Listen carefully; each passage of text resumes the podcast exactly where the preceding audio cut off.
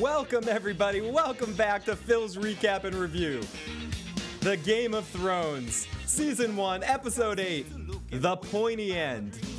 Oh gosh, this was a freaking awesome episode. It was so good to watch this. And this originally aired on June 5th, 2011. And also, it's worth mentioning that this is the very first episode of Game of Thrones for George R. R. Martin to have written the episode, and it sure fucking shows because it just understands so many elements of the characters. Such a great episode, everybody. Hi, I'm Phil, the Issues Guy. Good to talk to you guys tonight. See you guys already in the chat, talking away about this episode, getting hyped to talk about some Game of Thrones season one, to hop back in that time machine and go back to June 5th and listen to Adele's Rolling in the Deep or some crap like that that was going on in 2011. Joe Dirty Locks and Katie Crow will be with us tonight. That's why we're a little late starting. I was trying to stall for as much time as possible, so there's as little time without Joe as as po- as much as they could possibly do. He went to an appointment. The appointment was supposed to be at five o'clock. Uh, it was a doctor's appointment. The doctor was supposed to see him at five. It's now as of six forty-one, an hour and a half later, hour and forty minutes later, and he has not been seen. So he is pissed off. He's ready to go crazy. He's gonna call in the Hound to go do some business to that doctor. So he'll be with us as soon as possible. I got I got the phone ready to go. And whenever Joe pops in, but I didn't want to wait. I had to talk about this episode. I've watched this a bunch, getting ready to talk about it, and it's really exciting to get back to talking about Game of Thrones. Oh wow, we got uh and we've been watching some real crap here at the station lately with uh, shows that have been premiered here in the future. Bastard Executioner and Fear the Walking Dead have not been great, but those those shows won't be mentioned too much here tonight. wow. The, I really hope from what happened in this episode, I really hope Ned ends up okay. And I really hope Robb can put together uh, all these forces and go up and save Ned because he's in real trouble. And that Littlefinger guy that I was trusting up until last week, maybe it's a different agenda. I think he's working for Ned's best interest. We'll see. But yes, we have everybody in the chat. Lots of love to you guys. Oh my God, it's great to see all of you in the chat. And to answer a couple of your questions before, and I'm going to do my now. Yes, we are talking about Game of Thrones season one in 2015.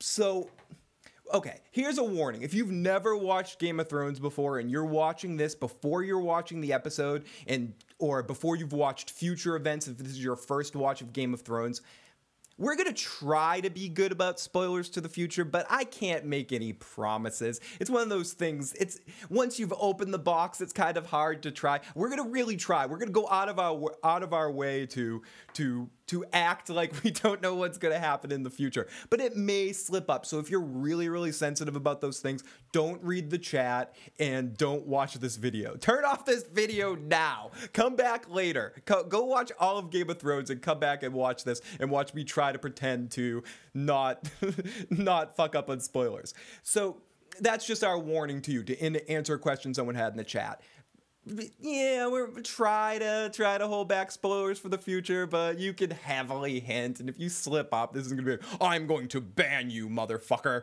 How dare you say that? How dare you tell me Littlefinger is gonna be a bad guy? I don't want to hear that.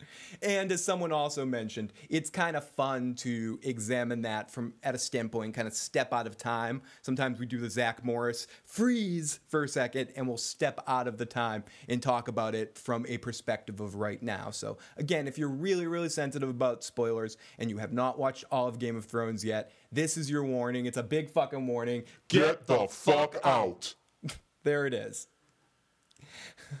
uh, Critch says, one can only hope, Phil, but I think Littlefinger might be a bit sketchy. But at least Sansa's safe. Yeah, Sansa looks like she's in a good situation. The Queen looks like she's really going to take care of him. Her and Joffrey seems like he really gives a shit. So I'm glad she's in a protective situation. Uh, she's probably a lot better off than Arya.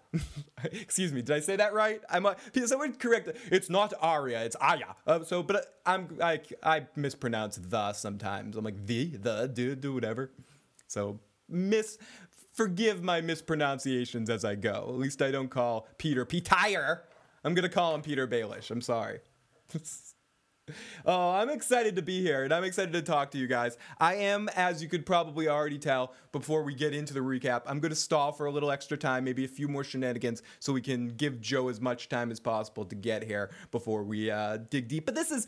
But Joe, Joe and the Crow will fly into here when they do. So let's get into talking about this episode piece by piece, especially the beginning, because the beginning of this episode, there's a lot of speculation about what we're about to get into. And and right away, this episode has so many iconic moments of Game of Thrones. It's so great to get back here and see when this, everything's just so tight. It's ra- rapidly wound around the source material, and it's just so great. And that, that's not to say that everything needs to be completely to the source. There's a lot of changes in this episode from book to show, and I think both work in their own universes. I just think the show is at just such a high quality in this first season. It's shocking. Going back and watching it, it I'm just like, oh, what the hell?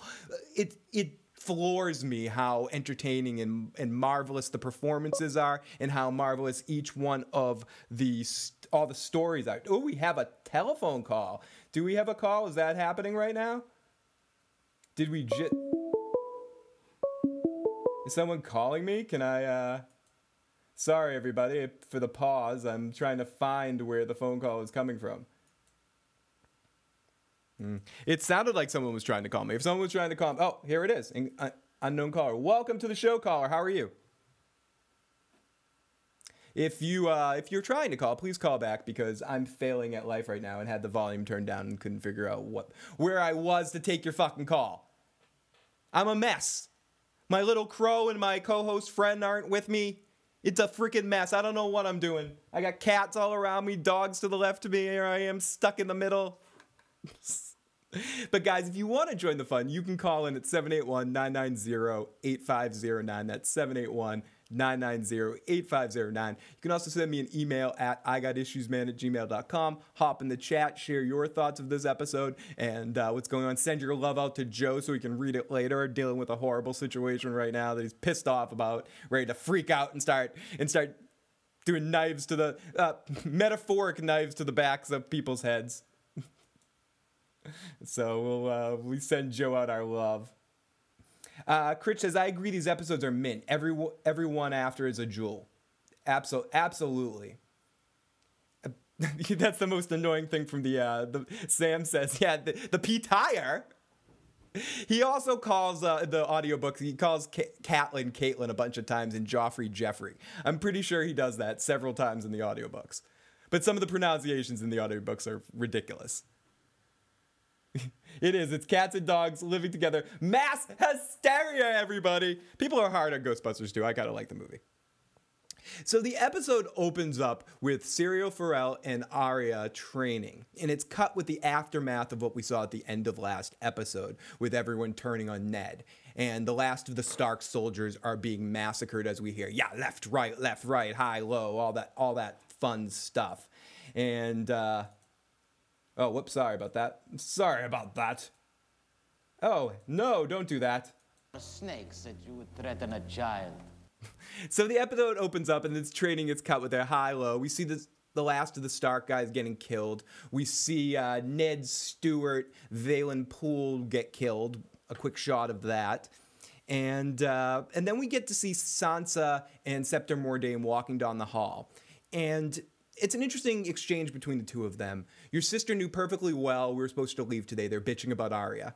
And how could she forget? And Sansa says she didn't forget. She's with her dancing master. She's with him every morning. She always comes back with scrapes and bruises. I think this is interesting because I don't, you know, we're not going to dwell too much on book stuff, but it's kind of interesting when it when there's certain associations where we're inside both girls' heads in the book. And with Arya, there's a moment where she, at certain points in times where she wonders if everyone believes she's in just in dancing lessons. And this shows that Sansa is dumb and self-absorbed enough to not give a shit that she oh, she comes home with bruises. She's so clumsy. I mean, come on. Yeah, she's she's she's learning how to dance. You really you you you would think she would know her sister better than this, but it's very to, true to character of Sansa. And early on, I just I love both of these girls' performances of these two sisters, and in a lot of ways, leading up to this point, this episode is theirs. There's a lot of stuff that goes on, but it's really it's bookended with uh, with Sansa's thing, and it's really starting to get into her head. And as someone said earlier, I think she's in an okay position here. I think the queen has some sort of affinity for her and isn't going to let anything bad happen to her. And I think Joffrey really seems to care. And, I mean, we don't get a real big glimpse of what kind of person Joffrey's going to be. I thought it was a little weird how he yelled at Barristan. We'll get to that. But it seems like he's a reasonable individual. I mean, maybe a little green to be king but I think Sansa might be in a pretty good position. And if since she played the game, I hope Ned is in a good position. And I mean.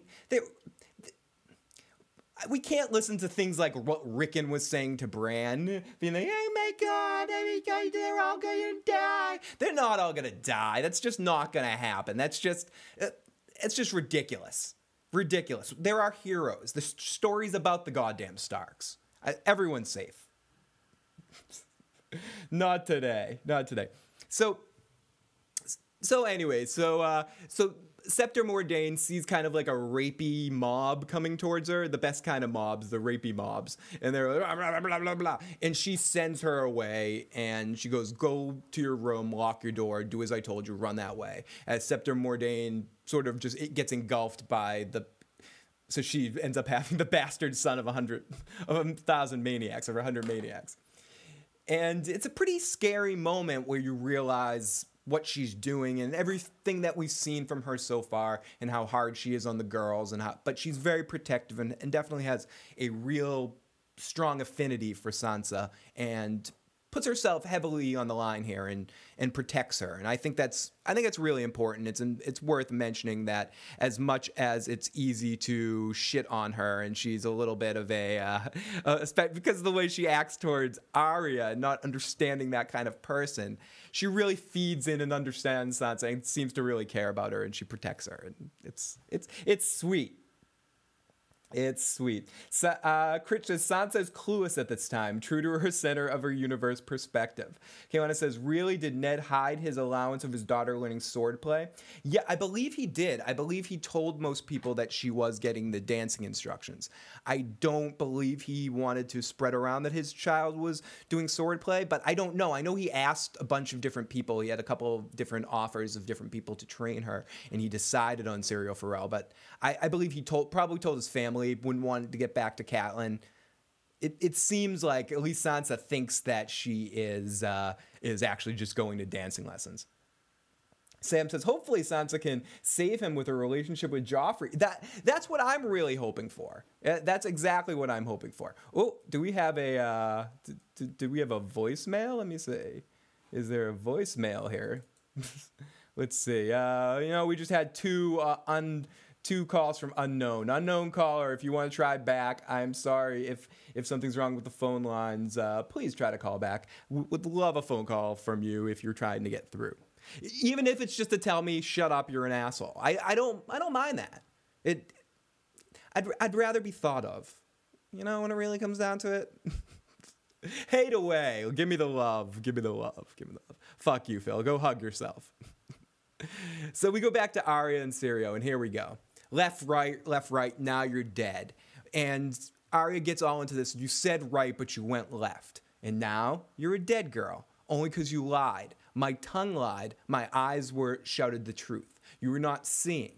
I was so. I watched. You watched. Watching is not seeing, dead girl. The seeing, the true seeing, is in the heart of swordplay. And I really love this interaction between her and Syrio for many reasons. I love all their interactions in the show and in the books.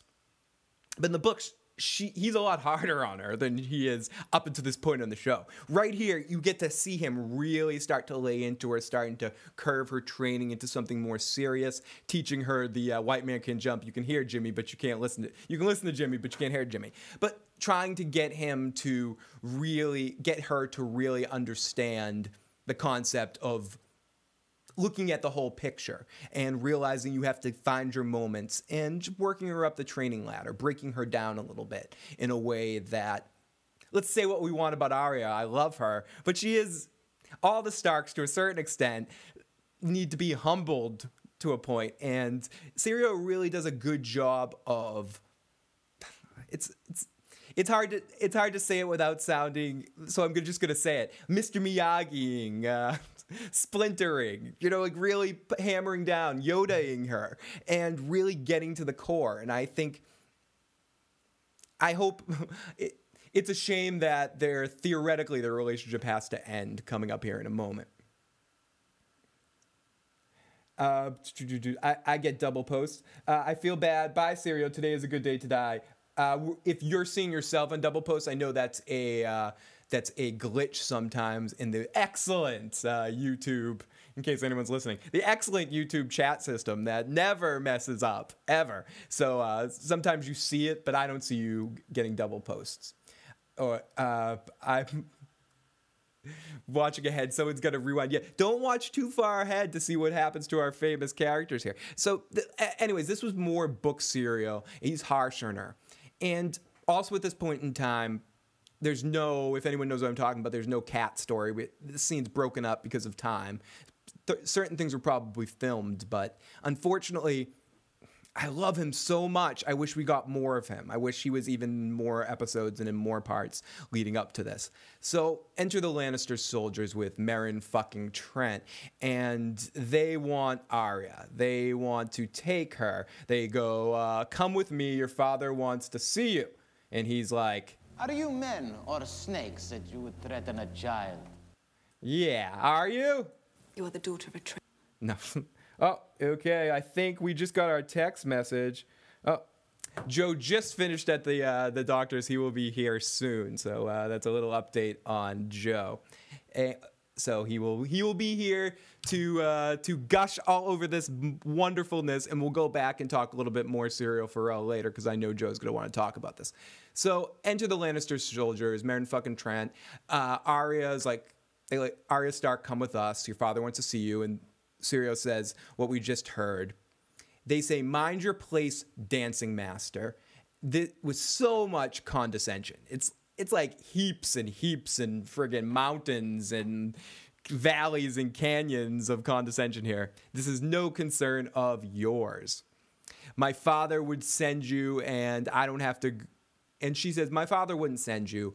I don't have to go with you if I don't want to. And this leads right into the point that Syrio was just hammering into her. Look around, understand the whole situation. He immediately knows that these type of guards, this Lannister soldiers, would not come for her. They would he would never send Lannister soldiers to get Arya. And she's kind of picking up on that here and understanding it.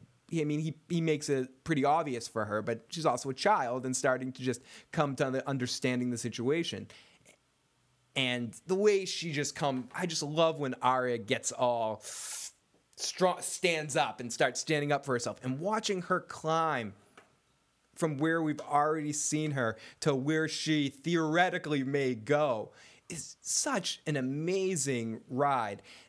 We've talked about this before but for hiring any kid actors that they've had to do especially her, she just she is Arya Stark, and seeing her grow in in this character, she's there's no one on earth that I'm convinced that could play this character as well as her. And it starts right from the beginning here. Really great job and really well played by her, Syrio Forel, and and the Lannister soldiers in this moment in the way that they have absolutely no respect for this guy. Looking, we're in armor with our swords and shit, and you're sitting there with the Link wooden sword from the beginning of Legend of Zelda. Be careful, don't go alone, don't go alone without this. And it's the that the old man gives him in the cave. He has this freaking wooden sword, and the, they're just like, oh, fucking, who, who the fuck's this little dude think he is? Fucking crazy. Uh, Sam says there was a bit of Cat, but yeah, I agree from what I listened to Arya's training actually sounds pretty cool in the book. Yeah, it, it's it's very he's very hard on her in the book. And in a good way and she loves it. But he's in the few scenes that we see him with her leading up to this moment, he's he's playing games with her to a certain extent and having fun with her we get a little bit that more developed leading into this point where we just kind of skip away from it and we're coming back to it and seeing as his training starting to become more serious. So she says, I don't have to go with you, which is really fun if you stop and think about the future of both these characters, their interactions right here. Yeah, we're getting ready. Oh yeah, we're getting ready for Arya's first kill. Nothing better than stabby Arya. Maisie is so much the heart of this her character. She understands every element and she takes some different takes of where maybe in my imagination the first time I listened or read certain passages, I imagined it, but everything is so I sound like such an, an, acting geek. Everything is so justified, and it makes me believe it and feel it. And and that's because again, in her heart, she is Arya Stark. So all these decisions are just made really from from Arya, and you can understand and feel them. I, I I'm speaking for Joe, and I know he's going to say this as well when he gets here, because I know it's for him. His favorite part of the show is her arc from beginning to end. It's one of mine. I'm really, really it's really awesome her in this first season and she's one of the things that just it I threaten, I say it a lot, I say this term a lot, steals the show. I just made a video recently where I really I'm like, I said steals the show like five thousand times. But Maisie but Maisie Williams, with everything that's going on, every Arya scene really steals the show for me. And and it's just so much fun. So much fun. Yep, the, te- the teacher the things about her surroundings. So are you men snakes that you would threaten a child? Get in my way, little man. I'm Syrio Forel, you foreign bastard, says one of the guys. And that guy just gets his ass fucking kicked. Like, ridiculously destroyed with a wooden sword and Syrio. And, and again, again, I'm only making references for referential purposes and stuff that I've actually read when researching this episode from things George R. R. Martin said. They had to change around some of the stuff from the books where he's like breaking people's noses and fucking people up like a lot because the Lannister soldiers in their costumes wore helmets. So he said that was one of his first tastes of dealing with a television show and having to change things because of that. And uh, he said no major butterflies because of that, as later things George R. R. Martin would talk about butterfly effects. And if you make some change, it changes different things down the line. So Syrio Forel, like, fucks this guy up. I mean, like, really bad. And and Trent starts to almost take him seriously for a second and smiles and goes, "Kill the Braavosi, bring me the girl." So, uh, so this is when Syrio gets serious, and he goes, "Arya, run, child. We're done with dancing for the day. Run to your father." As he just goes into kick-ass mode and takes down like several men, a bunch of all the soldiers except for Trent, and uh, Arya's sitting there watching again realizing how easy he's gone on her. How no matter what how tough it, he's been on her in the fighting and how throwing stuff back and forth he is really she's been really hard on uh, he's been he's been going so easy on her with what he could actually do. It's really fun. It's re- and i love that uh, Weird. Sorry, something was going weird with my screen. Sorry to pause. I thought Joe was trying to pop in here for a second. Not yet, everybody. So, yeah, so this was really an awesome scene. And I remember the first time I watched this, I just couldn't believe it. I was like, oh, he's dead. He's so dead. that he, those soldiers are going to rip him apart. And I thought the scene was going to kind of going to cut right as all the soldiers kind of pummel him, and he just kicks all their asses. You're like, whoa, that's fucking awesome! Look at that. That's fuck kick some fuck. Wow. So so then Trent says bloody oaths as he draws his great sword, and uh, and Tra- and uh, Syrio goes, "Be gone, Arya," and she says, "Come with me, run." He says the first sword of Braavos does not run. And uh, Trent looks at him like, I don't run either, motherfucker. And they fight, and he's putting up a good fight. You see that if if Syrio Forel had a sword, he would be able to stop him, and he would be able he would be winning this fight. But eventually, eventually, the wooden sword breaks, and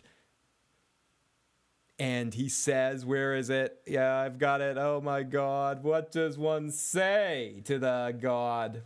what does one say to the God of death? Not today, motherfucker. Not today. Oh, here it is. Sorry, folks. Here it is. What does one What do we say to the God of death? Not today.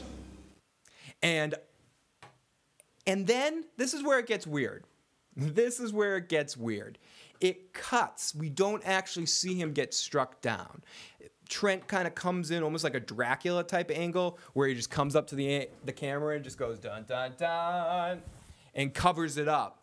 And then the scene just c- kind of disappears and we cut to Arya as she's running through the black r- running out the back and uh, going not today, not today. So okay, let's pause here. Is Syrio Forel alive or dead? Why did they cut away? Uh, We can pause, sort of step out of time here a little bit. There hasn't really been anything in the future to answer this question one way or another. It, if we're to under, if we're to believe what is in front of our faces, we're to think that he died there. Why not show it? Did they not show it to keep the mystery alive? Maybe? Then why quickly why so quickly cast away that theory at times? Oh, oh he's definitely dead. Or but the actor kind of play is a little tongue-in-cheek about the situation. Both actors are. They've traded barbs back and forth him and Meryn Trent. We've all heard or a lot of people have heard most of the theories. He's a faceless man in disguise and he took over Trent's face. That's one theory that I don't really buy I don't think Syrio Forel would have ran. Maybe he could have done a parry move and gone the fuck out of there, but he doesn't run, and he made sure he made that point. Did he just wait for Arya to go away so she wouldn't see him run?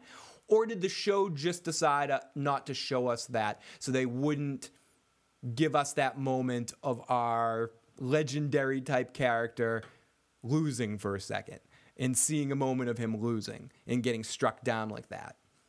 It's hard to say because this show tends to like to cut away from things, but then they show certain things. It it's it's hard to say. I mean, if I had to put on my Miss Cleo hat and do my thinking, I would say I think he's dead, and this is one of those theories that people are holding on to more than has a lot of weight to it. I want to believe he's alive, but it's hard for me to accept that because I just don't understand the logistics of how he would have got out of that situation. I do want to say that he took down all these men. Is Trent that much better of a fighter than all of these men? I mean, he's probably all right, but is he really much better than all of them? The sword broke it always pissed me off, and I know it's not his type of sword, that he dis- disarmed all these enemies with the uh, wooden sword. And they all, I mean, I understand they had great swords. He's used to a Braavosian blade, which is much smaller and lighter, so he'd probably be more flexible with the wooden sword. But it always pissed me off that he didn't disarm one of them and just pick up one of their swords. Whatever. We only hear screams, but I'm a Klingon honor type person. Syrio would know it might be his time, thus it's his honor. Today is a good day to die. Trent is the one that walked away, says Kaylana. Sam says, I still have faith that he's still alive. Even the hound, uh, Sam says about Trent being a good fighter. Even if the, even the hound made fun of Meryn Trent as a horrible fighter he is. I mean, that's again one of the minor points that that kind of get me a little bit. Why am I not hearing the phone ring when it rings? Because we're getting some calls. Again, I saw that you called caller, but for some reason I am not hearing the the phone ring. I guess try one more time, and I'll keep an eye out for it. Sam says, but I still think Syrio's alive because he can he can't lose to Meryn fucking Trent. There is that, but there's also the other side of that coin to is that the world we live in here? Is the world the kind of world we live in Westeros that yeah, he can. And that's the sad part. When someone when someone like Littlefinger that seems like such a nice guy can betray Ned Stark, anything could happen. It's I mean, it is worth mentioning the fact that maybe it is what it is that he was a man with a wooden sword with absolutely no armor, nothing on him. I know Braavosi's usually don't fight with. Uh, you usually don't fight with armor on for the to begin with. Uh, I'm sorry, I'm trying to think of the uh, water dancing. They don't. They don't. Uh, they don't fight with armor on. They try to stay as light as possible. Armor slows you down but still someone that's just not prepared. And I go to what the hound says later on, spoiler alert, And someone mentioned in the chat the best sword of Braavos, and he doesn't have a sword. Excuse me. You would think that even with training Arya, someone like him would be the type of guy that would always carry his sword around him at some point, close by, within grabbing distance, like his real sword. So that kind of uh, a couple things bothered me from the standpoint only because it's like, oh come on, don't go in there, don't don't do that. Where you just wish that he had been in a different situation, wish that he had had a sword on him, and seeing how that fight actually would have ended with uh, Syrio per- like ready with sword in hand against Trent and all those men. I don't think it would have been close. I think he would have been able to take down all of them. Farcloud, welcome. The Crow and Joe will be with us very soon. Uh, Joe was caught up late at a meeting, and they're getting home relatively soon and doing and setting up. And I will invite them in a bit. Great to see you. Great to see you. Yes, from a Doctor Phil appointment. they went to go see Doctor Phil. Are you guys? Are you guys love? I, I, I love you guys. so just to poll you guys in the chat, which we already kind of did. We we want to believe it, but who think show of hands or people who thinks that Syrio Forel is alive? Who think he's, he's dead? If you're watching this at a later date, please share it in the comment section. I personally, if I had a bet on it, like I said, I would bet on dead. I I think this is just one of those things like Pine Barrens in The Sopranos with the Russian guy. Spoiler alert for The Sopranos. Sorry if you haven't watched it. And if you have, you'll understand. Or something like at the end of Pale Moonlight, where you're left with this uncomfortable feeling with the way Sisko's talking to the camera. This is just one of those things that they want to leave you with the uncomfortable feeling, leave you with the thought of the what if more than actually answering those questions. And that, that tends to be what I think.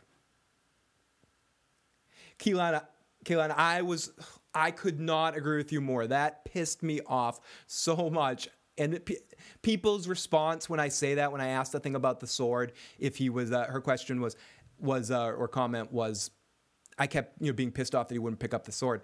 Every time I bring that up, most people's response to me is, "Oh, uh, don't worry about that. It's uh, it's because, it's because he didn't, uh, he doesn't use that kind of sword.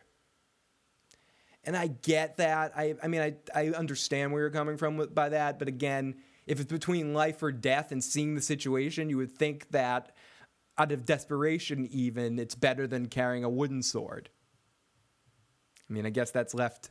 I guess that's left to the imagination of uh, the left to the imagination. I guess that's left to the what if. It's, we're stuck in what if land with that. It's not today. We're not going to get answers to that question today. Not today, folks. Not today. So there seems to be something wrong with the, the box. So you don't have to see anything under me right now. For those of you that are watching, not uh, listening to the audio cast, that you can uh, find at issuesprogram.com if you want to find the feed. uh, there's nothing below me right now. There's something messed up with that, so I don't have that protection. So you get to see my see my hands twiddling around. Critch says 90% dead, 5% escape, 5% in the black cells. Uh, Sam says 51% alive. Firecloud says alive and dead. Syrio is Schrödinger cat in the box existence. oh, I love the chat. Again, as always, the chat is keeping it fun and keeping it awesome. Oh gosh, unknown, unknown calls. I'm naked. My screen is naked below me. I don't have anything. Don't have anything below. Okay, keeping an eye out for Mr. Joe as he should be coming in rather soon. So we go off to Arya running through the dungeons with the sounds and the sights of stark death all around her. She says, Not today, not today. So we cut over to Sansa, and Sansa's being scared as the hound comes in to grab her. And she says, all scared, Stay away from me, stay away from me. I'll tell my father. And the hound's just like, fuck you. I don't give a shit about your father. And then she goes, I'll tell the queen. wait. wait, wait, wait. I can, I can say it. I'll tell the queen. fuck the fuck? You'll tell the queen? and he goes, Who do you think sent me? laughing the whole way. He, he, just loves this disorder and loves that this all is fucking happening. He loves when bad stuff happens to good people. It's just something he gets off on. He enjoys. He's one of those people. You grow up in a house of the mountain. You just you can't help but be a little have a little of that rub off on you. He's a bit nicer of a guy, or he actually is a person. He isn't an animal or force of nature but he finds the, this all so goddamn amusing, like hilarious. It's the funniest thing. Oh, well, someone say, does someone say bongo time?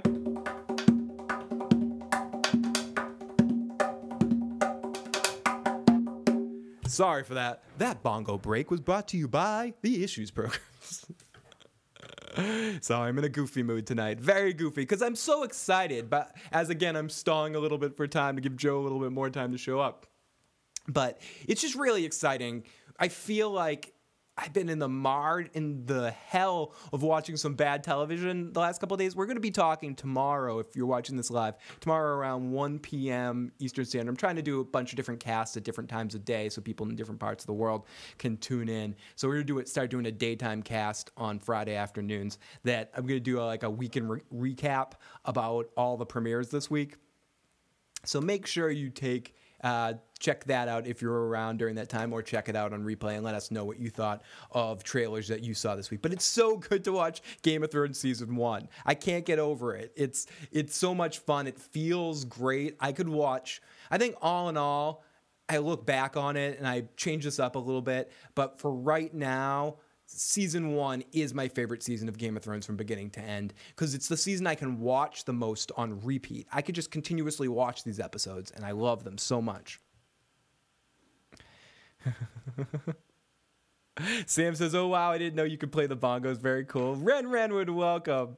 And burned, yeah, and yeah, and the son burned his face off. What's the German word for loving others? Epic fans yes, uh, someone asked me recently. I got a message because they saw me play the bongos a couple of times in videos, and they asked for a drum solo video. So uh, I think I'll do that. Uh, why not? I'll do that. I'll probably be a short video. probably a short video, or maybe I will. Uh, I'll put some video of of Stephanie or me playing Mario Maker and just play bongos to it, or some crap like that. So thank you everybody for your kind words about the bongo playing here and there. I will make a drum solo video for you. Appreciate that. I appreciate that, Bob. Bob Driscoll, or whatever the fuck your name was. Motherfucker. 599 7483. Your phone number? No, I'm kidding. Uh, I'm making up the number part.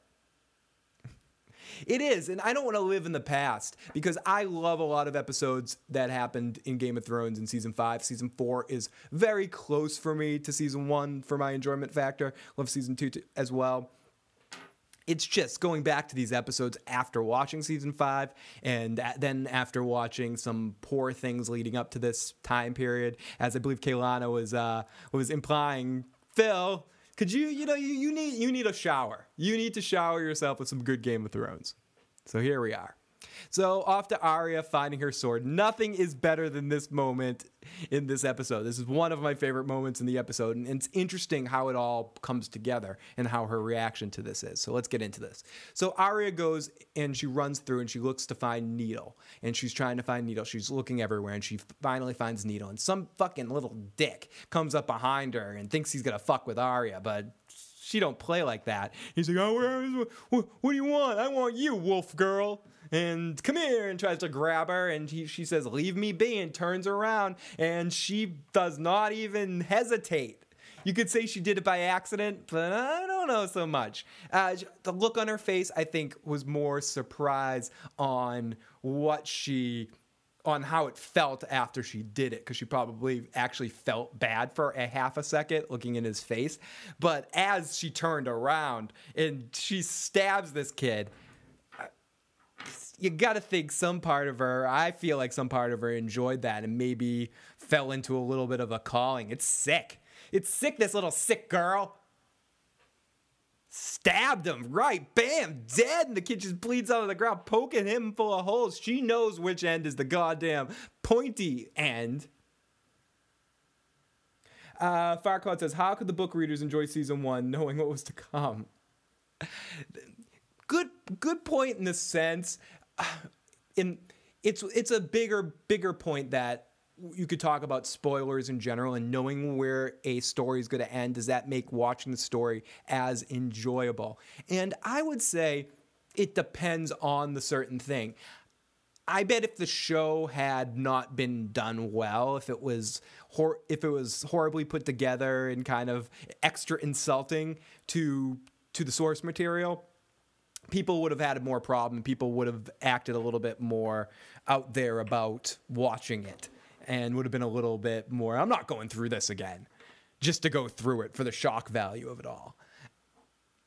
I think also some people that were that were watching it or that had read it and were watching it with others that they knew that hadn't read the books were looking forward to those shock moments. Those were the people holding cameras on people in certain parts of the show that maybe we haven't gotten to yet, seeing people's reactions. It was the people that had read the books and knew what was coming and were preparing their friends for it and wanting to see their reactions. I think that probably had a lot to do with it as well. Misery loves company and you want to bring others into your mess.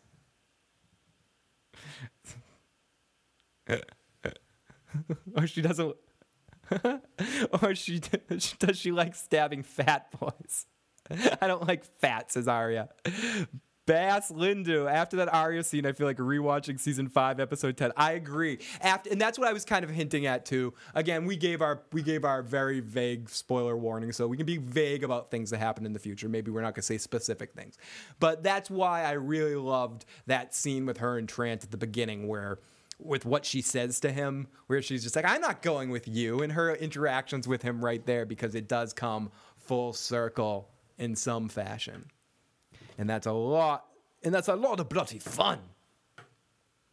And then it's like it's murderer's row of scenes in this episode as we go to a, a really great fucking scene with Varys and Ned in the black cells. We don't really get, just for book people, we don't get really too into or at all into Ned's dreams that he had in the cells in the book, but but we and we also don't get into one other thing about Varys and Varys in the books describes uh, actually works or doesn't work. He's he's a master of disguise. It's something that they don't really get into too much in the show. They hint at it, but it's never fully fully developed. He disguises himself as a turnkey, as someone as a guard in the prison cells. For years, he just he uh, he does it, and when he doesn't even really care about seeing anybody, he does it just so on the occasion that he might need to talk to someone in the black cells, he's in a position to do so. And here's where it all comes to fruition. And I get why you don't. That's hard to show in the first season when you when someone like him is kind of like a side mystery character, but it's something that gets explained more in detail because in in the books that's that's worth mentioning because it's fun more details to the world. I feel like that exists in this world too. Uh, we just didn't get told because we didn't have time to see that because everything's mainlined on a television show.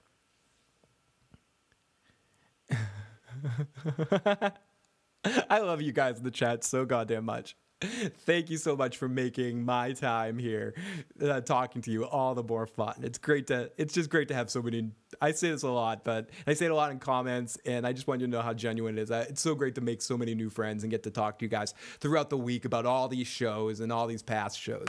It makes uh, it makes it so much fun and we're just going to keep doing this like I said out here a lot more often from now for the extended future right now because of many factors in my life that have changed, and I don't have much to do right now as I search for search for uh, unemployed, uh, looking for a new job, and all that sort of stuff. Having having uh, having been separated or quitting my uh, quitting slash being fired from my job. Maybe I'll do a life podcast at some point later, not the game of life. Anyways, so so there's he's in there for curiosity, which seems like he's there just for curiosity to understand what the fuck Ned was thinking. And he's there also with some water. And in a way, in this scene, kind of bitch slaps Ned all over the place.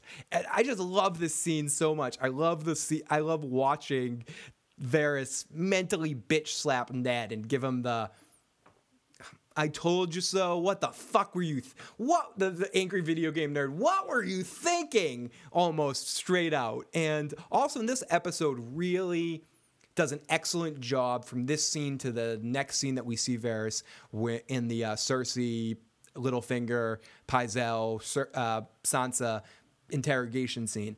The different voices and different attacks, the way he says things, the way his uh, his phrasing even. Varys really is so calculating and so different, has just a different agenda and different way he talks to every single person. It's so fun to watch. Varys, les- Varys likely has one of those red palm mouthpieces. Love Varys' dungeon stooge outfit for visiting the Black Cell prisoners. His outfit for Gimpy.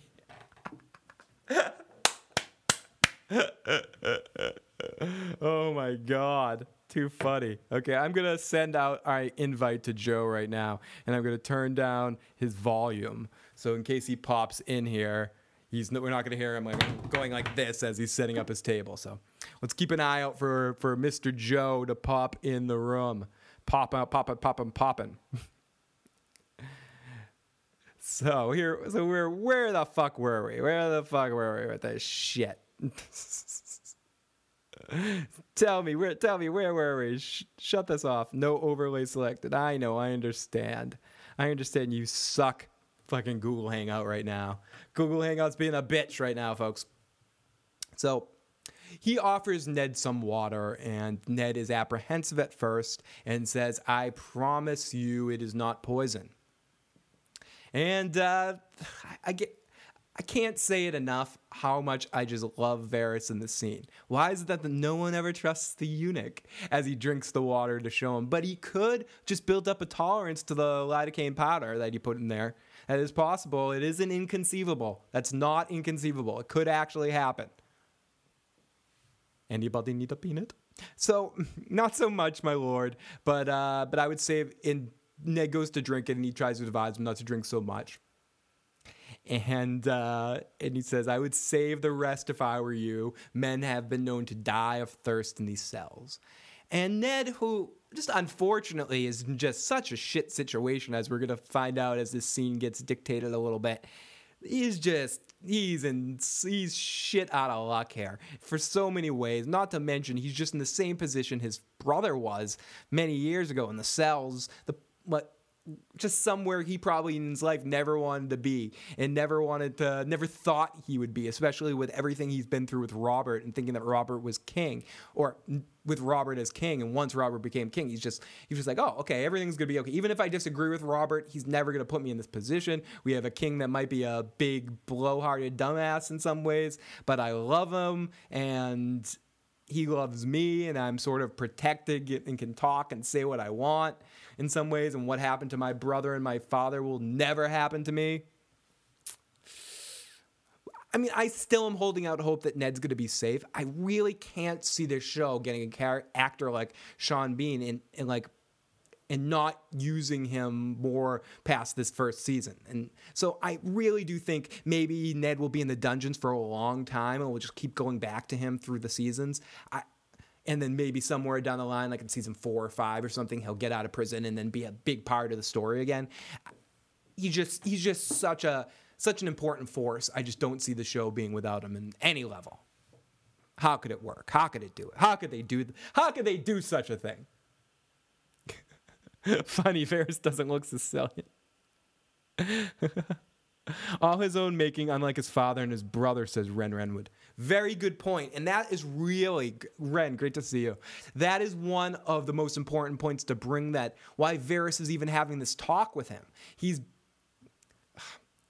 and I understand we get into this again a little bit more in the books about Varys. He just Ned goes in there with the preconceived notion not to trust Varys and and not Littlefinger as well, but Catelyn really kind of gets to him a little bit, and he's like, okay, he really believes that Littlefinger is going to serve his best interest at some point in time, and it's just stupid. And, and like talking to Cersei the way he did in the last episode, getting in her face like that, stupid. We we lost our shit at Ned Stark in the last. Uh, last recap of uh, episode 7 i believe we called him stupid for probably 20 minutes straight and I'm gl- almost glad, I'm gladdened by the fact that Ned realizes it here at the end. He actually, you he you see that he actually comes to grips with the fact that he knows he fucked up bad and there's nothing he can do about it. Firecloud says, "Who is bigger, the mountain or that giant in The Princess Bride? Andre the Giant?" I think uh, someone can correct me. I would believe that Andre weighs more, but the mountain is taller when it really comes down to it. I think Andre the Giant was not just a big and I don't know if you mean the actor that plays the mountain or the mountain's character. If we're going character to character, I think I think the Princess Bride giant would be bigger, would be considered bigger. If we're going real, like the actor that plays the mountain now versus Andre the Giant, Andre the Giant weighed more. Like he was huge. He was like like really like fat in his later life. He he got, but I think he was like seven one or seven two. I'm not sure how big the uh, current mountain is. I think he's close to that. I think he's uh, maybe six eleven, but he's like jacked.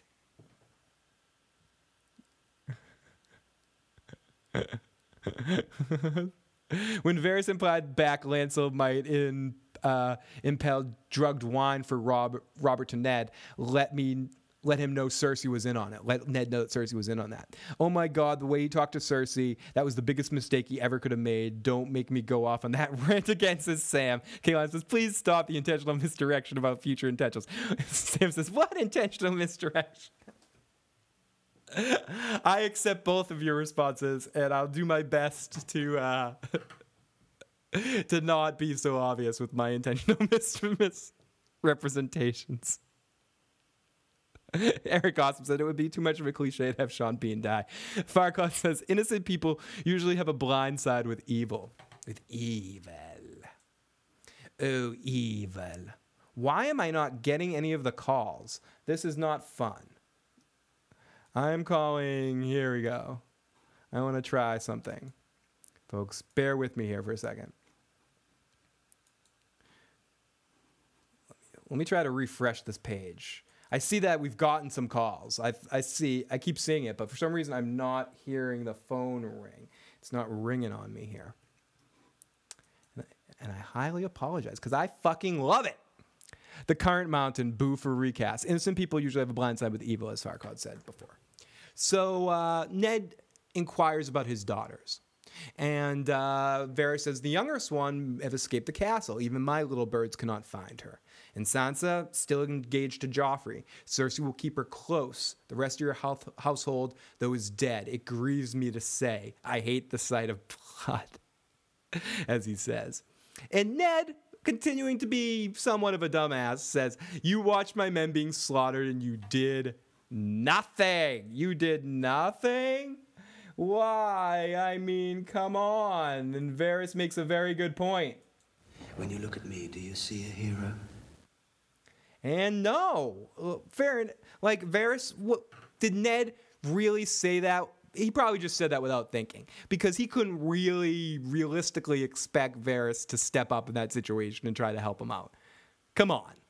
You're not that dense. I mean, I understand you're grasping for straws right there, but you're blaming, if you blame any of this on anybody but yourself, and Catelyn, maybe. Maybe Catelyn. See, we got some texts. We got some texty texts. Oh, thank you so much.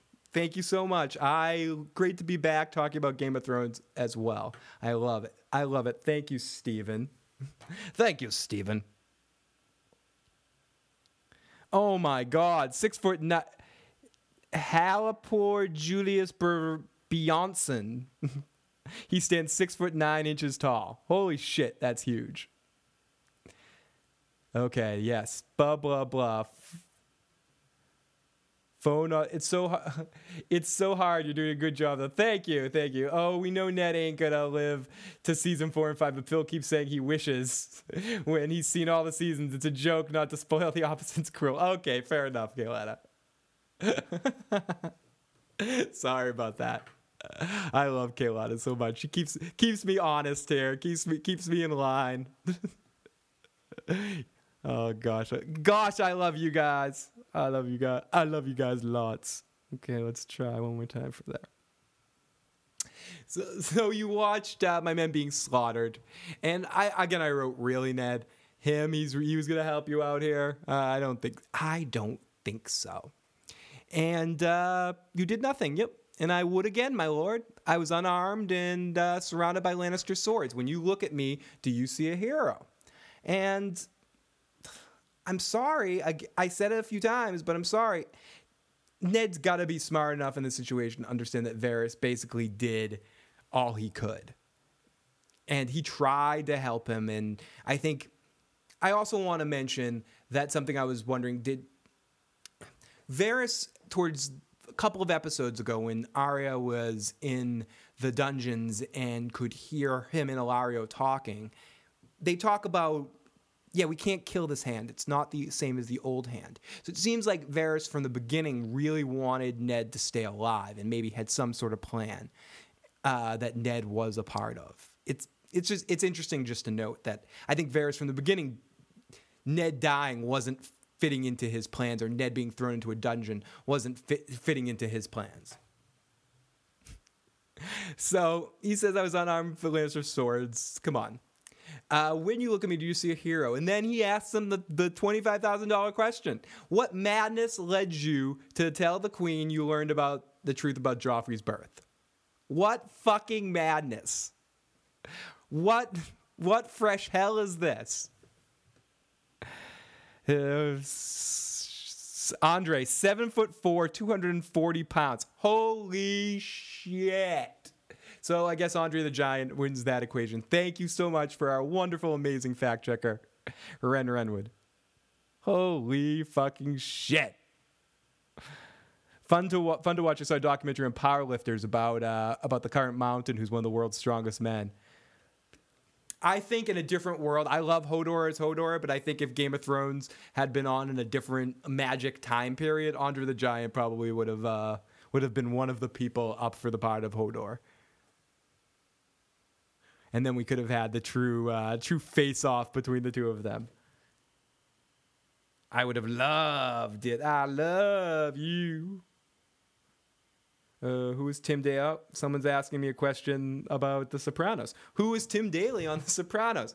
Uh, th- that's a question for a different show, but I will answer you. Tim Daly on The Sopranos, I believe, was Danny Sc- or something like that was his name. Whatever. Sorry. Sorry, stupid question. Why are you asking me about that Game of Thrones show, viewer? Screwing me up. You know, I you know I'm like a little cat. I can't like read a line and not go off on a stupid rant about it. Oh, they say because I mentioned The Sopranos tonight. The, fair, fair enough. Kaylana says, just for shits and giggles, we could back up and run through the start with Joe and Crow. I like their comments too. Fun. We'll make. I'll make sure I let them uh, let them comment about what happened. If you notice, we're moving even extra slow than we usually do, so we haven't really got to too much of the the heart of the episode. I just invited Joe again. He had said he, he had said he was just finishing at seven o'clock so he should be home any minute now, and he's probably him and Katie are probably setting up and preparing, and he's uh, cooling off from his uh, rage at the doctors. So uh, and yeah, Varys says, "Yeah, I would, uh, I would fuck you over again, buddy. No, I would not do anything again." And Ned's reaction to what madness led him to tell the Queen he learned the truth about Joffrey's birth, the madness of mercy, mercy that she might save the children. Ah, the children! Why can't somebody think of the goddamn children? As Varys gets in, it's always the innocents who suffer. It always is. Always the innocents who suffer. If it wasn't the wine that killed Robert nor the boar, the wine slowed him, and the boar gutted him. They finished the job. But really, really, you know what? Tim Daly uh, that played Superman. I believe did, did Tim Daly the guy who played. Uh, did he play Batman voice actor or the the just the animated series? I believe he played, excuse me, Superman in some of the Superman animated series episodes. yes, exactly. We wouldn't want Joe to come in on a rage. That's not my goal. As I give him uh, softball points that I know my best friend well enough to know that he's going to go off in a blind rage during other t- other shows casts. Joe's very calm during the walk during the Game of Thrones casts, or well, season one, season one ones. Anyways. So yeah, the fucking children. It's always the innocents who suffer. It wasn't the wine that killed Robert nor the boar. The wine slowed him down. The boar ripped him open. But it was your mercy that killed the king. Cersei's plan got pushed forward because of that warning. Again, that's something that's in the book. They don't really need to explain it in the show. She sent someone back and forth that kind of it it all the plan got pushed ahead because of everything that Ned did. And Ned gave her sort of like a time clock on it, too. And that's just ugh, idiot. So Ned gets this huge motherfucking smile. The queen can't kill me, bitch. Cat holds her brother the wrong brother sadly and she lost her and he lo- and lost him. Your wife has let the imp slip through your fingers. And ned's face is so fucking hilarious. It's like smile. He, she's got the imp to oh um if that's truth can you just kill me right now? Cuz and be done with it and Varys is like, not today, buddy, not today. You're not getting off that easy for your your stupidity. You're gonna have to suffer for this for a while. The realm, so, and then he asks Varys the important question: Varys, who do you truly serve? And he says, the realm. Someone must, my lord, which is very interesting. And you know what? I believe it to a certain extent. I believe that Varys serves the realm or what he thinks should be the realm or his opinion of the whole situation? Do you think, and that's a good question for you guys in the chat, do you think, from what we know of Varys, from now on, does Varys truly serve the realm or does he serve his own agenda of what he thinks is best for the realm? Which I may be the same thing.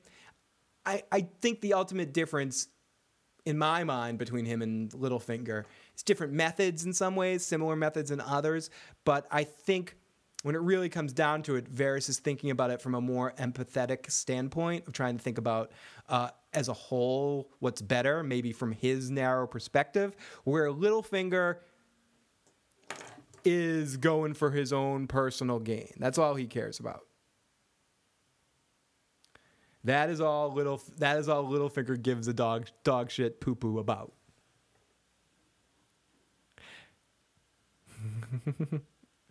Sam Ned, I can't remember. Just generic conversation, not a spoiler.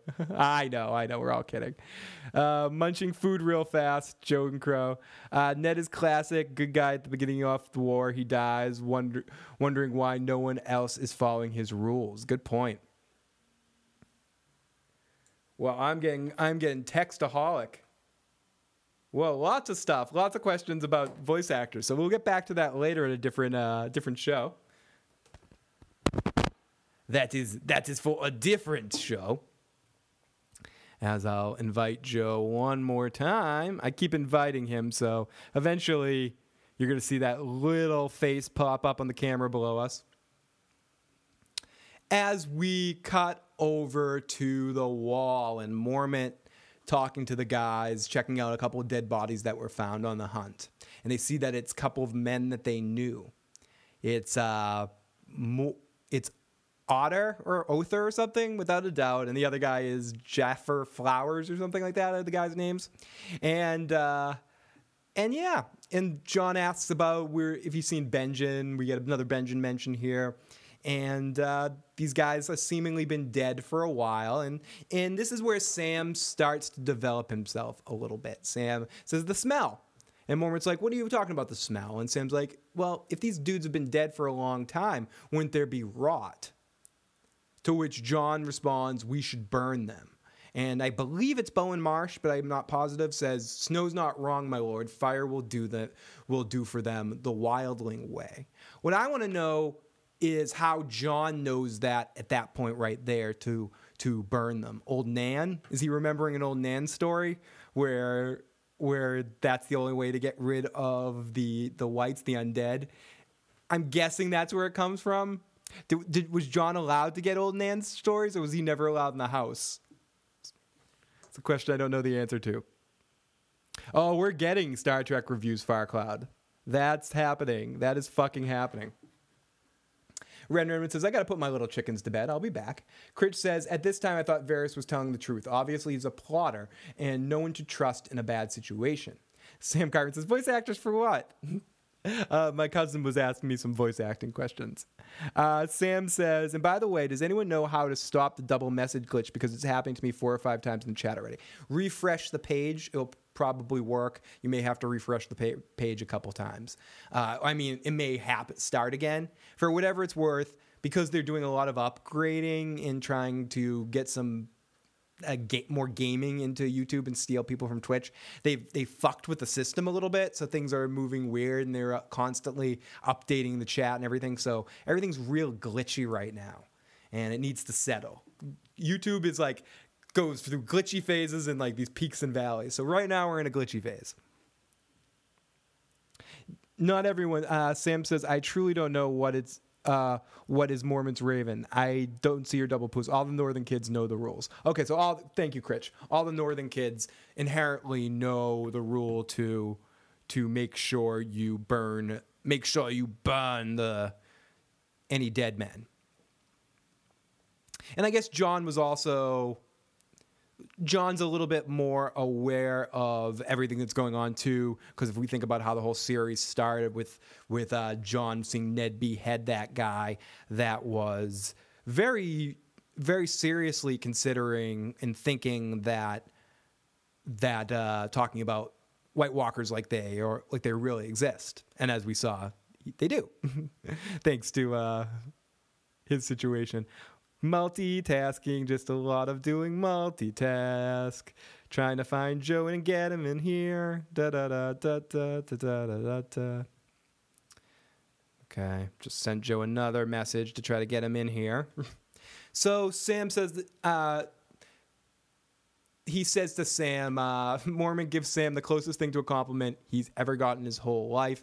You may be a coward, Tarly, but you're not stupid. And this is a very important moment for Sam and for and for Mormont discovering that's on the show and how this is all de- is depicted here, discovering that Sam isn't useless, that Sam does have a purpose and where he can be beneficial to him. Reading, understanding things that normal men would not know.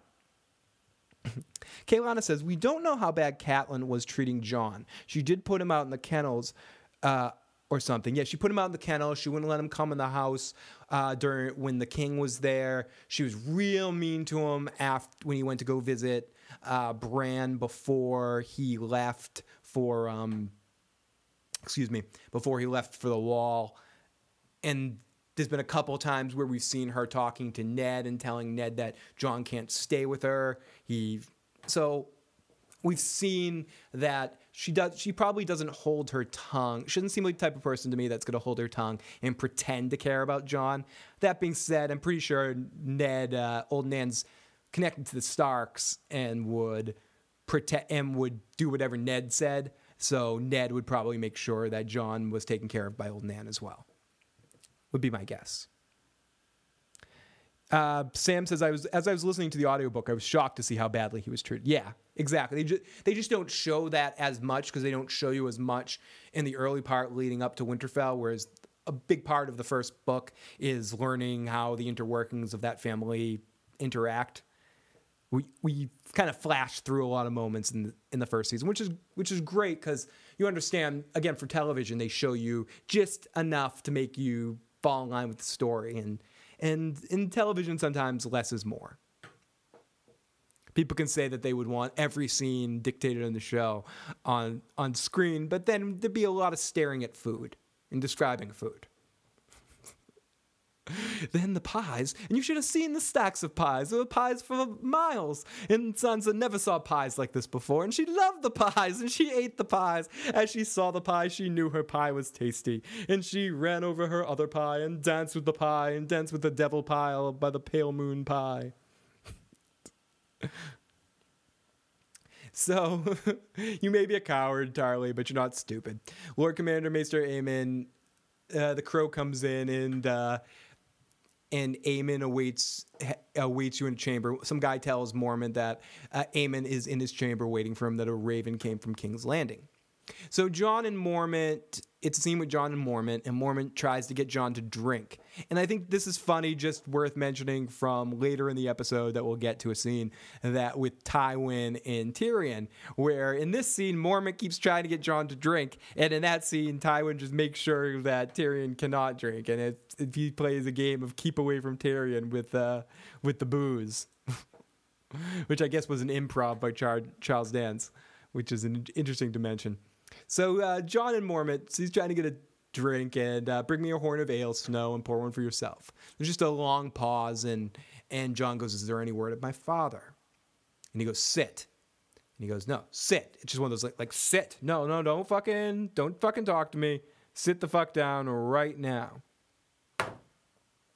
And Lord Stark has been charged with treason, and Jon just this whole time is like, "What the fuck?"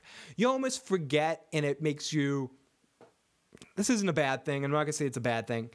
Certain actors just get better over time, and I think Jon Kit Harington has gotten better, got to be better actor over time. At the beginning, Jon's very much a lot of one note, and I think he, as an actor, just understands the character a lot more where we're at now in season five than he did back here. And that's not to say I don't like Jon in this scene or I don't understand his feeling, but he seems very, and threat to use a weird word, he seems very visceral in everything here, like very visual. Everything you see, I'm angry. I'm.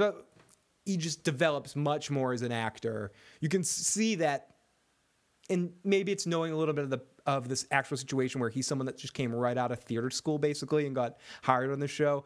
That he's he learns to to he you see him learning to act over the course of the first few seasons, and I think he really becomes great by this by the last season and seeing seeing seeing the storyline some of the stuff that they did with him this past season is my favorite jon stuff yet. And i love love the work that he's doing I just think some of the at the beginning he wasn't my favorite character right from get go, and I was like, oh, and he'd be a little like, especially the what any word of my father. I don't know. I just was a little put a little put off by Jon at first. I was like, dude, and I mean, you understand he's had it hard, but again, I feel like they didn't do enough of justice to show you how hard the bastard really has it and how he feels when getting to the wall. They made him going to the wall something he, re- I mean, he really felt honor about and all this sort of stuff. And they sort of come to grips with it when he's talking to Tyrion, where he's like, oh, "My father knew what this place was," but there's a lot more of that and a lot more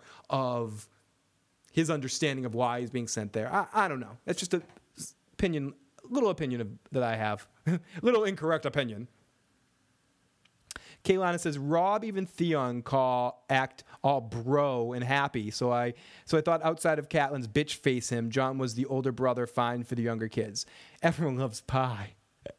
I think what it was, and I think you're right about that, that except for Catelyn and Sansa, everyone pro- and Theon, but who gives a shit about Theon?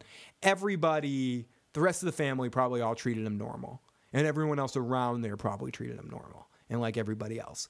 But Sansa probably didn't say three words to him her whole life, and Catelyn just acted like put Catelyn bitch face on. Catelyn, Catelyn bitch face.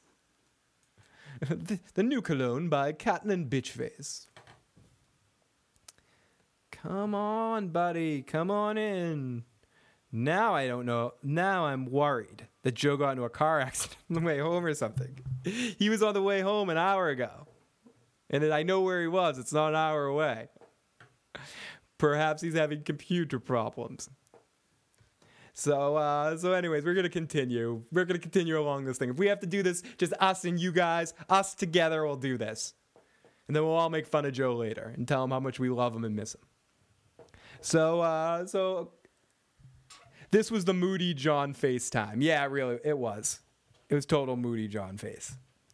Well, he was a teenager, so he's going through the moody goth rebellious teen stage, says Sam. As bad as she was, they whitewashed Kat's deeds. Exactly. They did. They didn't show you how bad she actually she actually was. How bad that bitch actually was.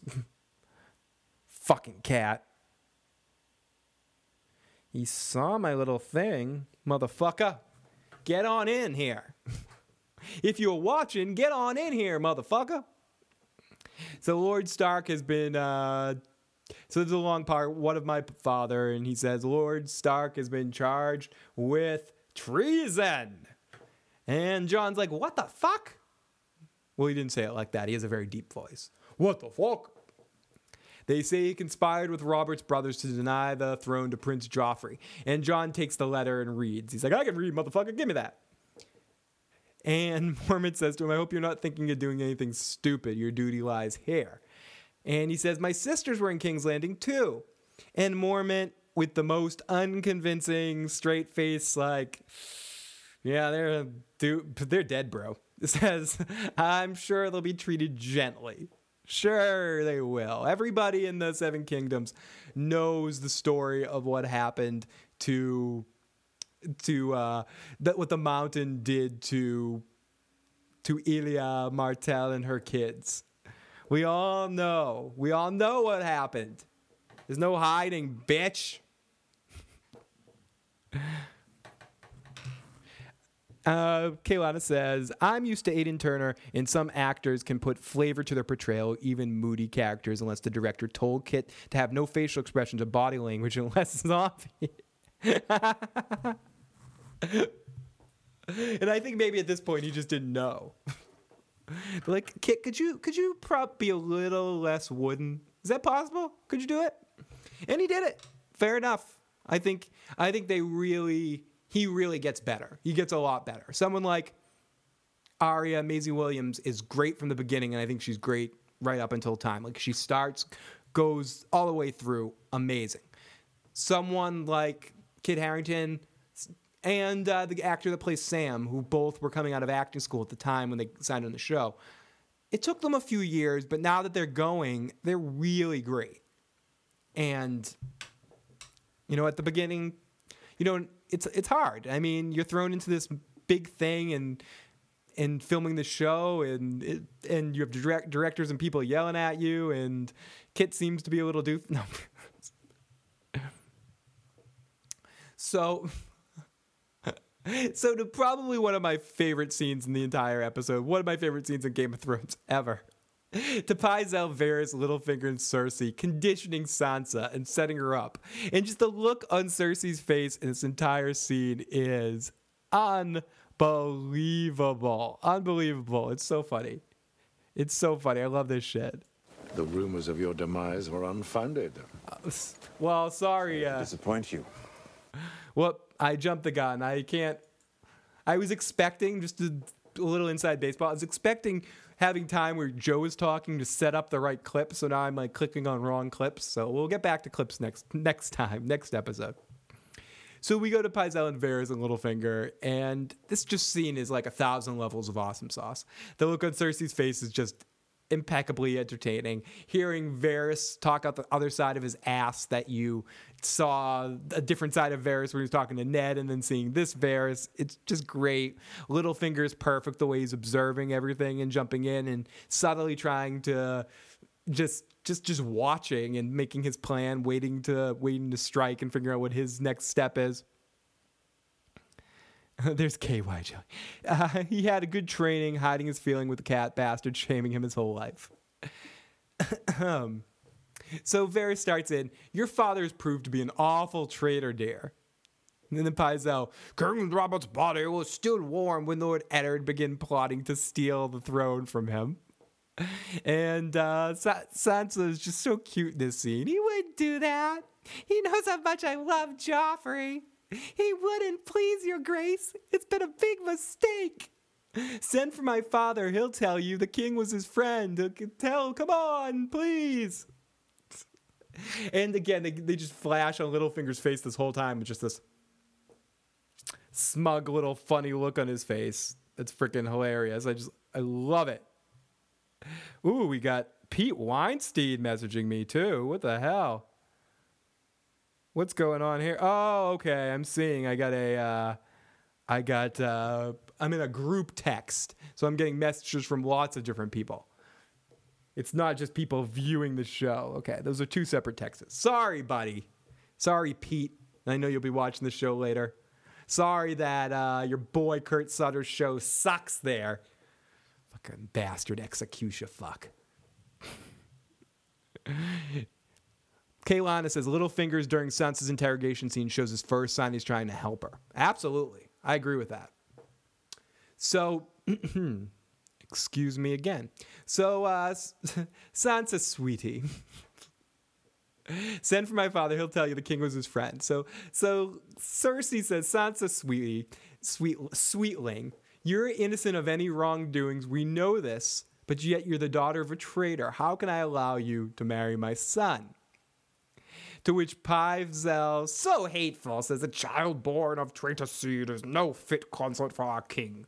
She is a sweet thing now, your grace, but in ten years, who knows what treason she may hatch. which leads into probably the funniest moment of the entire episode, and the and up until this point, one of the funniest moments of the series to be uh, this whole interaction. how can I how can I allow you to marry my son? And she she goes, no, I'm not. I'll be a good wife to him. You'll see. I'll be a queen, a good queen. I won't hatch anything. I'll be a queen just like you. and the look on Cersei's face, like just like me, it scares her for a second. She's like taken aback. She's like, wait, Ooh.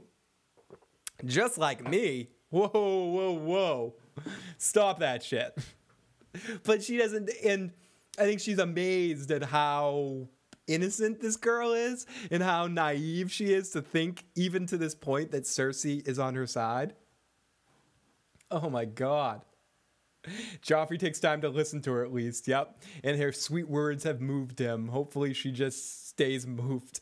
Crit says, Yep, Joffrey seems to have learned something from this humiliation. Maybe he'll be a better king than we think. Kaylana says, and Cersei's cynical, droll look of her dumb innocent was hila- hilarious. The, this whole scene, I can't say it enough, how many levels of awesomeness, of hilarity, and seriousness that it's come come in this moment. And just reading through the scene and reading through the lines. As Kaylana pointed out, you get the first glimpse of how Littlefinger really cares about her and is trying to make this work. Excuse me. Or, or looking on with with uh, wonder and care upon her. Excuse me. You see Varys really trying to clandestine, uh, trying to be clandestine, but like doing it, but trying to protect her as well, and certain things he's saying here. And again, our second funniest moment in the scene is with Littlefinger when when we get into this whole thing. Uh, so let's get to it. Best if uh, you help your father.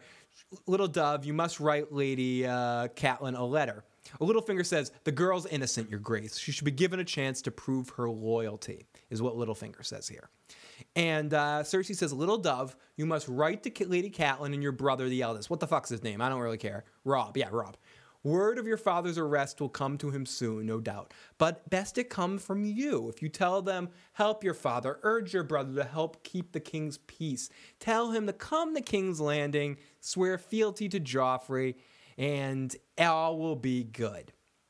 Sansa, who has a moment, a rare moment of thought here, doesn't last long, but she has a rare moment of thought. If I could only see my father and talk to him about this, because this kind of seems a little whip. Littlefinger just gives her this cut it out look, like, And Cersei goes, You disappoint me, child. We have been told of your father's treason. Why would you want to speak to a goddamn fucking traitor? And she goes, uh, uh, I only meant what would happen to him. And Cersei says, That depends on what? On your brother and on you. Cut to, we go to a little bit of, into the second half of the episode where we get into everybody getting the letter and their responses to what happens post this letter. So yeah, just like Cersei. Cersei thinking the bitch will be evil soon. Exact. She's transferring that onto onto Sansa. She's like, she's thinking, oh, okay, come on. Uh, if if Sans if Sansa's everybody wants to be evil like me. No one can be queen and actually be a good person. That shit is impossible. Not gonna happen ever.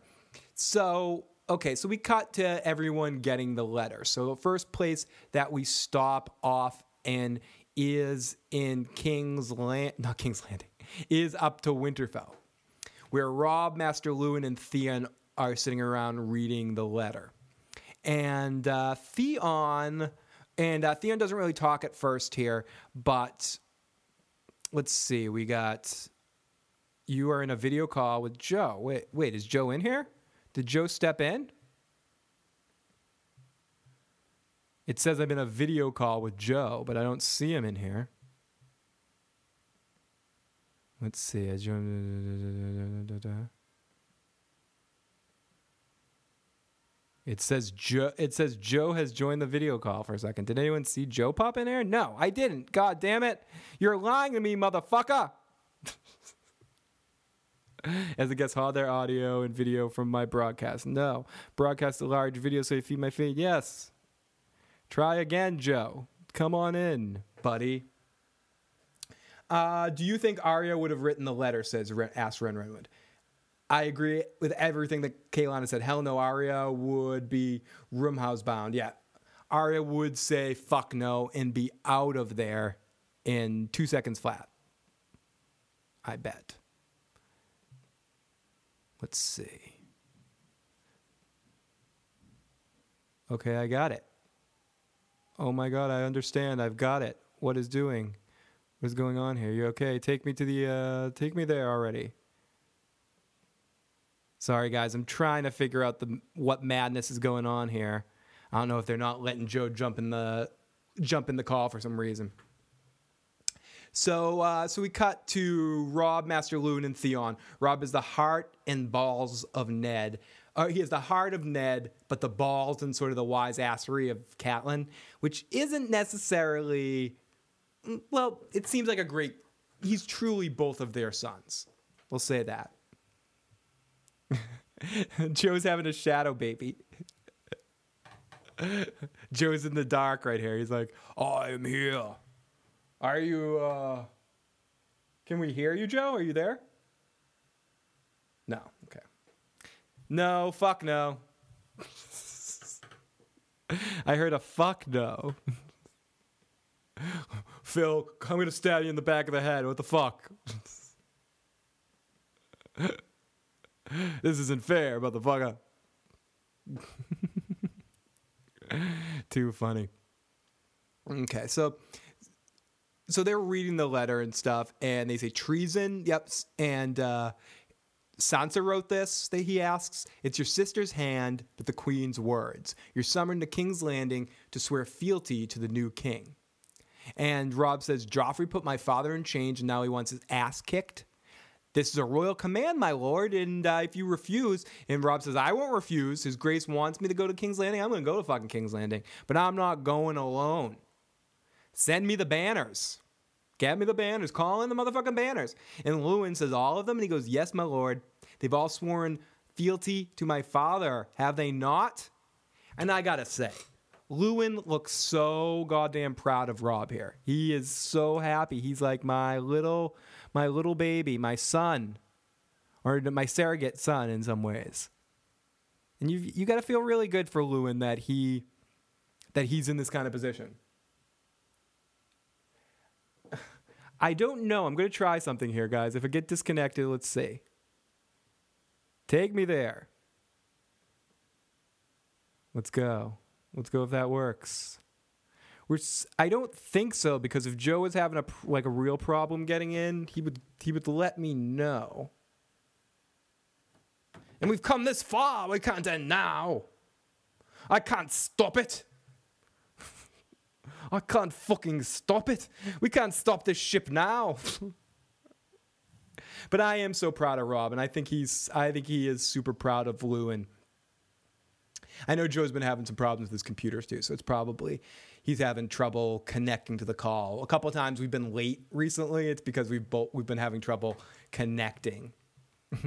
Been he we me and Joe are fighting now. He hates me. He's like fuck that Phil. but I will tell you one thing: being alone, it's harder. It's harder to to play the play the Phil's recap and review uh, drinking game when I go off camera for a second.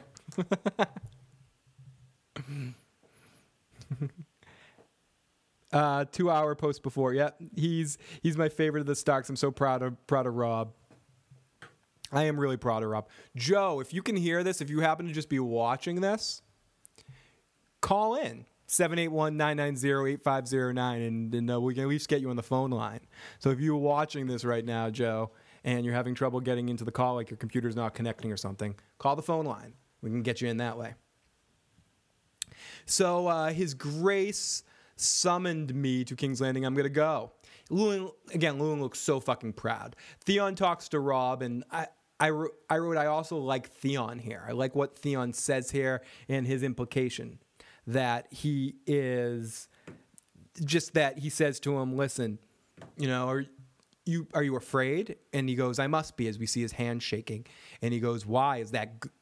And he, uh, and Theon says, that's good. He goes, why is that good? It means you're not stupid. And if anybody knows stupid, it's Theon.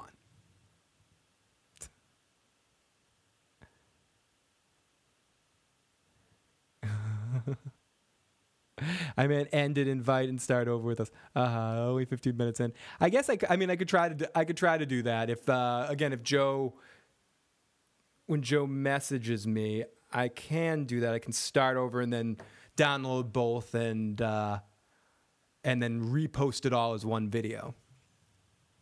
But I'm I'm gonna finish, and what we'll do, what I'll do if Joe doesn't join us at all, we will just have two recaps of this show, one a shorter one, or before the next episode on episode nine when we come back to do nine. I'll let Joe and Kate do a little bit of a recap of this episode and their thoughts of this episode before we get into nine on the next on the next one. We've done stuff like that before, so uh, so yeah, we'll make sure that somewhere in these we get Joe and Kate's thoughts on this episode. So we go to the Eyrie and Lysa and Catelyn and uh, lots of crows. And I gotta say, as batshit crazy as Lysa is, she's very good. The actress plays this character very well, and I enjoy her scenes because she's so ridiculously over the top. It's hilarious. And this scene is one of, one of my favorite Lysa scenes because you just see her, the many layers of her mind and how she shifts and stuff. Catelyn's yelling Lysa with her kid on her lap. Sweet Robin. Amazing performances by all three. Catelyn for her anger and frustration. Lysa for her measured insanity. And Sweet Robin for just being Sweet Robin. Catelyn's pissed off. You've had this since day one. She grabs the letter about who knows how long it's been, but the letter about what happened to Ned and and the whole situation, or uh, Sansa's letter, I assume. He sent it to me, not to you. I've only showed it out to you as a courtesy, she said. Lysa says, nice and calm. And, and Catelyn, who's freaking out, and there's nothing worse to arguing with someone that's so measuredly calm when you're freaking the fuck out. And uh, she says, a courtesy? Your husband has been taken prisoner. My son intends to declare war. What the fuck? A war? Your son against the Lannisters? You should go teach him patience, she says. Lysa says. Ned rots in the dungeon. You speak of patience. He's your brother by law. Does family mean nothing to you? Uh, Lysa says, Family means everything to me, and I will not risk Robin's life to get caught up in another one of your husband's wars. As Robin goes, I'm hungry. Hush, darling. You just ate. you will not support us then? Like, like they're in different modes here. Catelyn is like an all passionate, uh, trying to rally the troop mode, and Lysa's just so, hmm, yeah, not doing it. Do I understand you correctly? You will not help me. And then uh, Robin, through this whole scene, just keeps going, but I'm hungry, mom. And she goes, soon, love, you already ate. And Lysa just turn, turns to it, you're always welcome here, my sister, but if you're asking me to send men from the Vale to fight, that's what I asked. Go on. And she sends Robin away. She's like, time for your bath. Go off. I'll be in your bath soon to touch you. Robin leaves, and uh, and Robin says, "If you fear for your safety or yours or your son, uh, of course I fear for the safety and those of my son. You idiot! Are you an idiot?" She calls Catelyn. They killed my husband.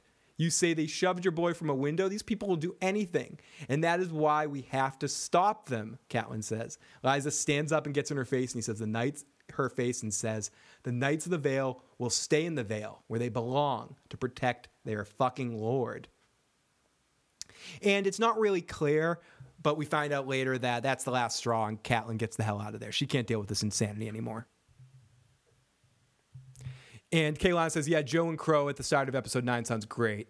I'm just with Joe. Gosh, I miss the screaming. Me too. Me too. I'm and trust me, I miss being able to take breaths. I'm gonna be like mainlining hot tea at the end of this at the end of this session." And I and I miss uh, the drinking game as well of me sneaking off camera. Not that I mean, like you know, come on. So pretty soon I'll just do it on camera, but uh, tits feed the world, my friend. Getting hungry. Oh God, you guys are hilarious. you guys crack me the fuck up. if you can't get through, call 781 990 8509.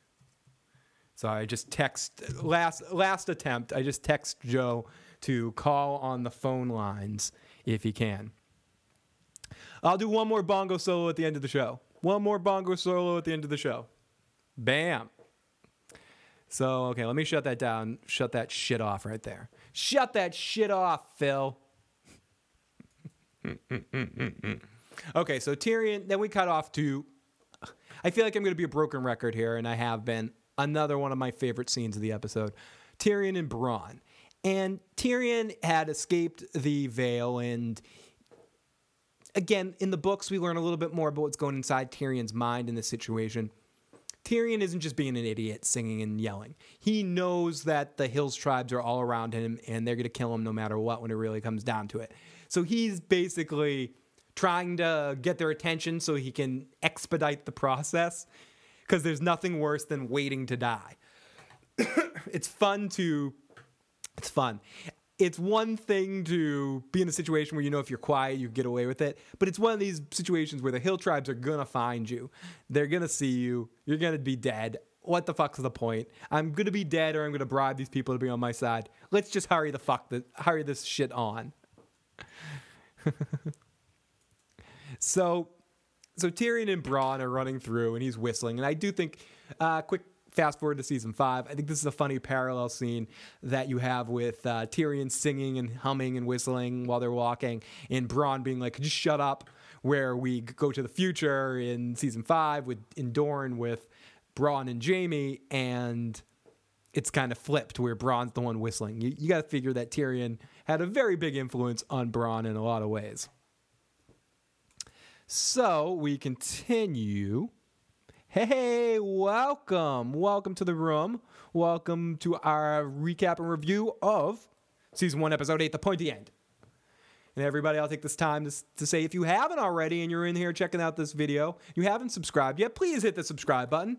If you're enjoying this Babble Fest, this wonderful time we're having with you guys in the awesome fucking chat, subscribe so you know when we go live. You'll get a little notification every time we go live. And if you're around, you can pop in. We're going to have a lot of different broadcasts at different times of the day.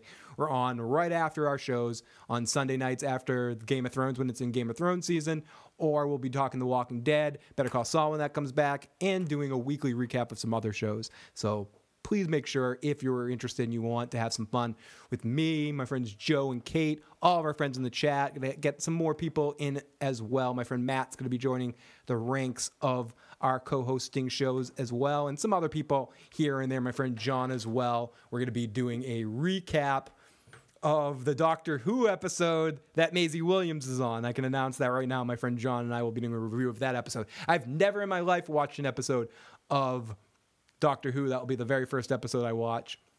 And someone else mentioned it earlier. We'll be doing some more Star Trek stuff soon. Joe is currently on a rewatch of Deep Space Nine, and Deep Space Nine is my favorite show. And I've been wanting to do some more content on why that's the best Star Trek series.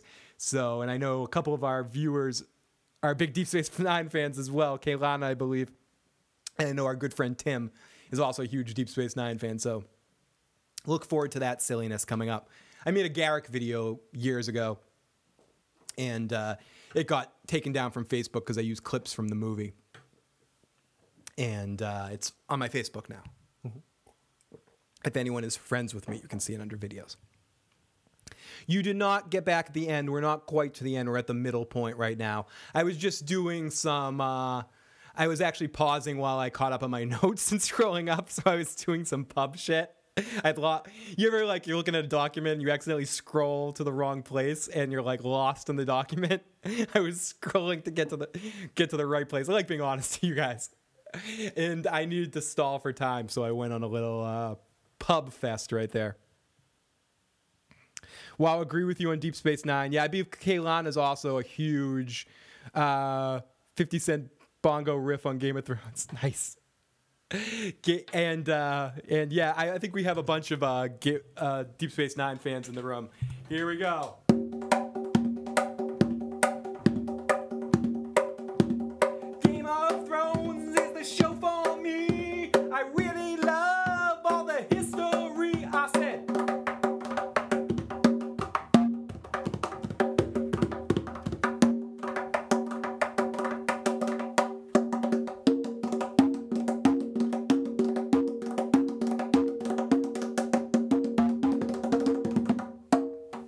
Sorry, that sucked because I wasn't standing up straight behind the bongos. I'm like slipping and falling. I fucked it up at the end. We'll get you one more at the end. Sorry, guys. Yes, Deep Space Nine is coming. Lots of Deep Space Nine reviews are happening. It's fucking happening, god damn it, motherfucker. I can't not talk about Star Trek anymore. It's ripping me up inside. So yeah, Joe and I are gonna be do a bunch of uh, Star Trek oriented stuff, and I'm gonna do some Star Trek stuff on my on my own as well. So look forward to that in the future, guys. Okay, so Tyrion and Bronn are walking through the hill tribes as we'll continue. Will you shut up? They're all around us. And Tyrion, who, oh my God, Tyrion is just unbelievably funny. He's the fucking best. Will you shut up? And Tyrion's like, if I'm gonna die, might as well be with a song in my heart. And Bronn's like, I should just take your food and leave you, and and uh, leave you right here. And what else would you do? Uh, what would you do then? And Tyrion, who can answer everything, starve most likely. you don't think I would do it, do you? Says Bronn. What do you want, Bronn? Gold, women. I love this. I love this line so much. I love Tyrion in these moments so much. Coming up here. What do you want, Bronn? Gold, women, golden women. Stick with me and you'll have them all for as long as I'm around and not a moment longer. But you knew that. That is why you took up arms to defend my honor. He says, Fair enough, but don't look for me to bend at the knee, my lord, every time you take a shit. I'm not your toady and I'm not your friend. Though I would treasure your friendship, I'm mainly interested in your facility with murder. And if the day ever comes where you're tempted to sell me out, remember this whatever their price is, I'll beat it. I like living. Just the way he says it, his whole vibe in this scene is not that I didn't before, but I remember the first time I'm watching this. This is the moment where I'm like, Tyrion is my favorite character on television right now. He's fucking incredible. Just his whole vibe in this moment. And one of those things that, again, we, we talk a little bit about book versus show comparison here. Bronn is not he's important in the books. He's just not as memorable to me in the books, and not and I just don't love him as much. And part of it is just the chemistry that Peter Dinklage and ugh, I'm blanking on his name. The actor that plays Bronn right now, I'm I'm I'm blanking on his name. Uh, Jerome Flynn, is it Jerome Flynn? Uh, have such great chemistry together, and it really starts to develop this is where this is our first time to the party. You know, the first time to the Tyrion Bronn party, and it, it's a great time at that party. And I, I just love it so much, and they just have such a great back and forth. It's it's hilariously awesome. I am wearing pants. Yep, I'm wearing pants. It's true. yeah, yeah, I might not be. Ninja Turtle pajama pants. It's true. It is uh it has finally been disclosed what I what I wear here under the table. I believe Katie's hand was in the last podcast. You could see her shoulder maybe. oh my, oh my. Okay. Blackout. Okay, I'm I have officially given up on Joe for this show, guys. I'm sorry. I'm sorry. It does not look like Joe will be joining us unfortunately. I feel like the Bronn Tyrion chemistry is so much better in the show. Agreed. And it's not that.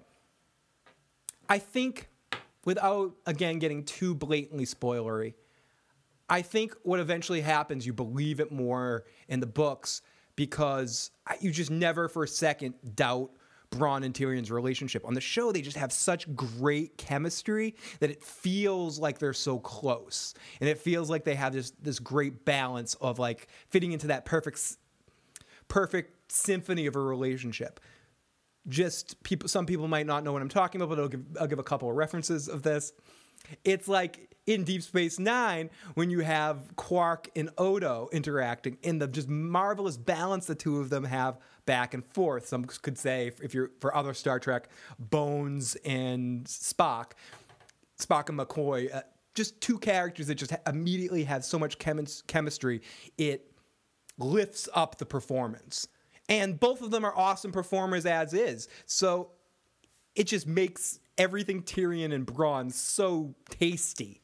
And to me, this is the almost beginning part of it. Yes, Jerome Flynn plays Bronn. Yes, I got it correctly. Thank you, Lady Squee. I did it.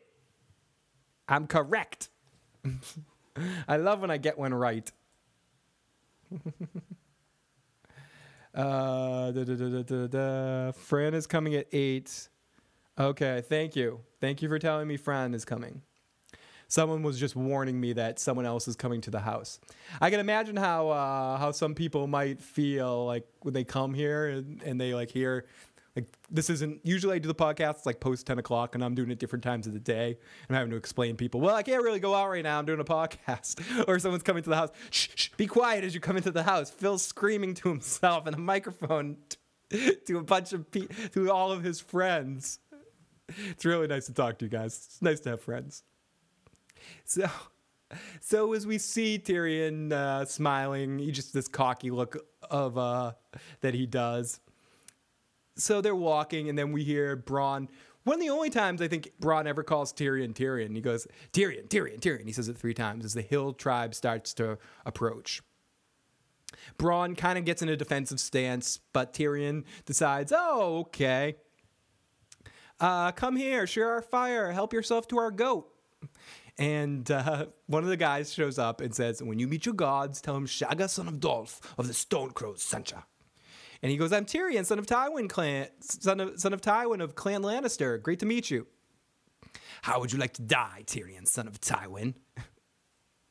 Maybe the best Peter Dinklage line ever, and one of the most quotable lines from Game of Thrones ever created. Number one on my list of, uh, of uh, quotes from Game of Thrones right now, in this moment. In my own bed. How would you like to die? In my own bed at the age of 80 with a belly full of wine and a girl's mouth around my cock. Slow clap. Yes! Tyrion Lannister, you were fucking awesome.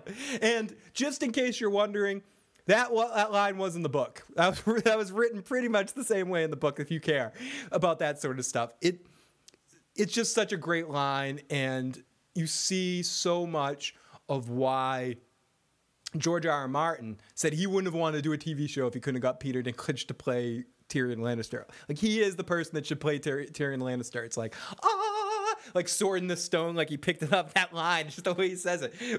It's it leads to later times when we're gonna get lines like cock merchant, and it just you you ever had a dwarf's cock in your fucking ear? You, or he's just no one can be so smugly drunk and charming as as uh, Tyrion Lannister, and he and Peter Dinklage pulls it off. I repeat myself a lot saying this, but I think it's important. It's one of the things that makes Game of Thrones so great is that it's one of the for the main characters and some of the strong po- points. It's one of the best casted shows ever, and the characters, except for when they decide to change actors and stuff. And I don't think it's perfect in every case, but I think in some of the main important cases, like with uh, Tyrion, with Arya, those two specifically thinking, but with Jon ultimately, uh, with with Ned, with Robert Baratheon, like with just so many people, they just found these ultimate with Littlefinger. Or, I mean, some could argue the Littlefinger thing. I've heard that argument before that he's not perfect. I was going to say Varys, but it came out as Littlefinger. But Littlefinger's one of the ones I know people could probably argue. Same with Daenerys. Same with a couple of other ones. Sophia Turner, the way she plays Sansa, and frustrates me to hell, but because the character of Sansa is frustrating as hell, she embodies her. And I think those elements are That's part of not just the story. And then as we get further down the line, the story strays and we get more of Dan and Dave's story and less of everything George wanted us to tell. It's the actors that hold us on to it, and even the people that are like, "Uh, I'm not too into whatever. It's these performances and these characters. And as we go on, we haven't met them yet in this watch through, but people like Ramsay Snow, how they ca- cast Roose, like all Tywin Lannister, just these perfect people that you just, it's just they hit home runs, and the casting department deserves a bear. Like I want to buy them a bear.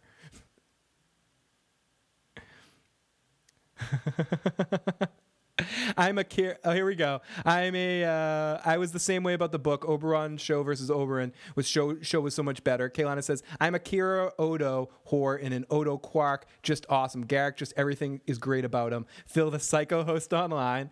Lady Scree says Tyrion handling the clan is wonderful. I didn't know how he was going. He was going to do and get out of that. Yeah, Kaylana, Tyrion, drop the fucking mic. Absolutely. What the fuck was that? Oh, whoa, okay. Someone's home. Hi, home. You want to come in and be a part of the podcast? Okay, yo, you're watching Survivor. Okay, okay, then don't come in. We we don't. The issues lady's in the other room and she's uh, watching Survivor. So you stay in there. You stay in the room and you watch that Survivor. And and I'm sorry that your favorite character in the world doesn't go home. Because cough cough sand snakes, absolutely, lady squid. Kaylana, I've seen photos of Dinklage just walking around from sneaky celebrity photos, and he had an attitude of that in real life. Yeah, a badass motherfucker. He doesn't see spitting gum in his wife's mouth and all that sort of shit. Hot. Oh my god.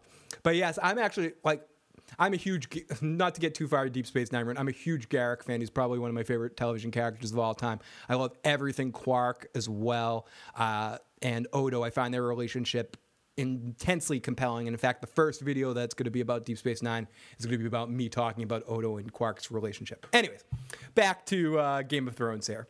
So when you meet your gods, tell them Shagga, son of Dolfs, and the Stone Crow sent you. I'm Tyrion, son of House Lannister, blah, blah, blah in my own bed at the age of 80 with a belly full of wine and a girl's mouth around my cock. Who, come on, who doesn't? Take the half man, he can dance for the children, kill the other one as Bronn draws his sword. Tyrion steps up and protects Bronn. No, no, no, my horse, my house is my horse. My house is rich and powerful. If you see me through the mountains, my father will shower you with gold. They say, We have no hope, we have no use for the half man's promises. Excuse me. A half man, maybe, but at least I have the courage to face my enemies. Mm-hmm. This was one of those moments where I wasn't sure about Tyrion's tactic here, about making them angry. I think he got a little ahead of himself in the equation here. he says, uh, What do the Stone Crows do? Hide behind rocks and shiver when the Knights of the Vale ride by? I think he was doing it to try to pump them up for what he eventually says here, but I think he made a rare miscalculation here. And those are the best weapons you could steel, good enough for killing sheep if the sheep don't fight back. Lannister Smith shit better steal as you give him a little slice and give him a scar in the face. Gives him a little a message to remember him by. And uh, he goes, Shagga says, You think you can uh, win us over with your trinkets? And Tyrion gives him a ring. He says, This trinket's more, worth more than everything your tribes own. But with your help, Shagga, son of Dolf, I will not give you trinkets. I will give you this. What is this? The Vale of the Arryn. The Lords of the Vale have spat upon the Hills tribes for years. The Lords of the Vale want me dead. I believe it's time for nor- new Lords of the Vale. And I wrote in my notes, charm, baby, charm. No one, no one in all the Seven Kingdoms, in all of Essos, is more charming than Ty- Tyrion Lannister. He just can charm anybody. We've seen him charm cock merchants. We've seen him char- charm hill tribes. We've seen him charm any anybody that isn't related to him. Named Jaime, he can charm. Oh yes. Oh, we have another one. I love how I love the Deep Space Nine fans coming out of the woodwork, and it's funny that we all found each other.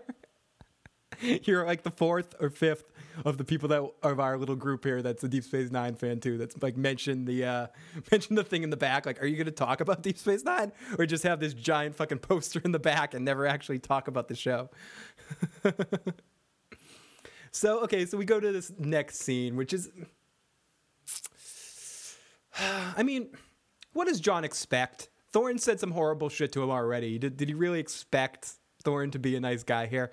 Jon's eating and Thorne comes in, and uh, who hates Ned already because Ned was fighting against him in the war because uh, Thorne was on side on uh, Team Targaryen.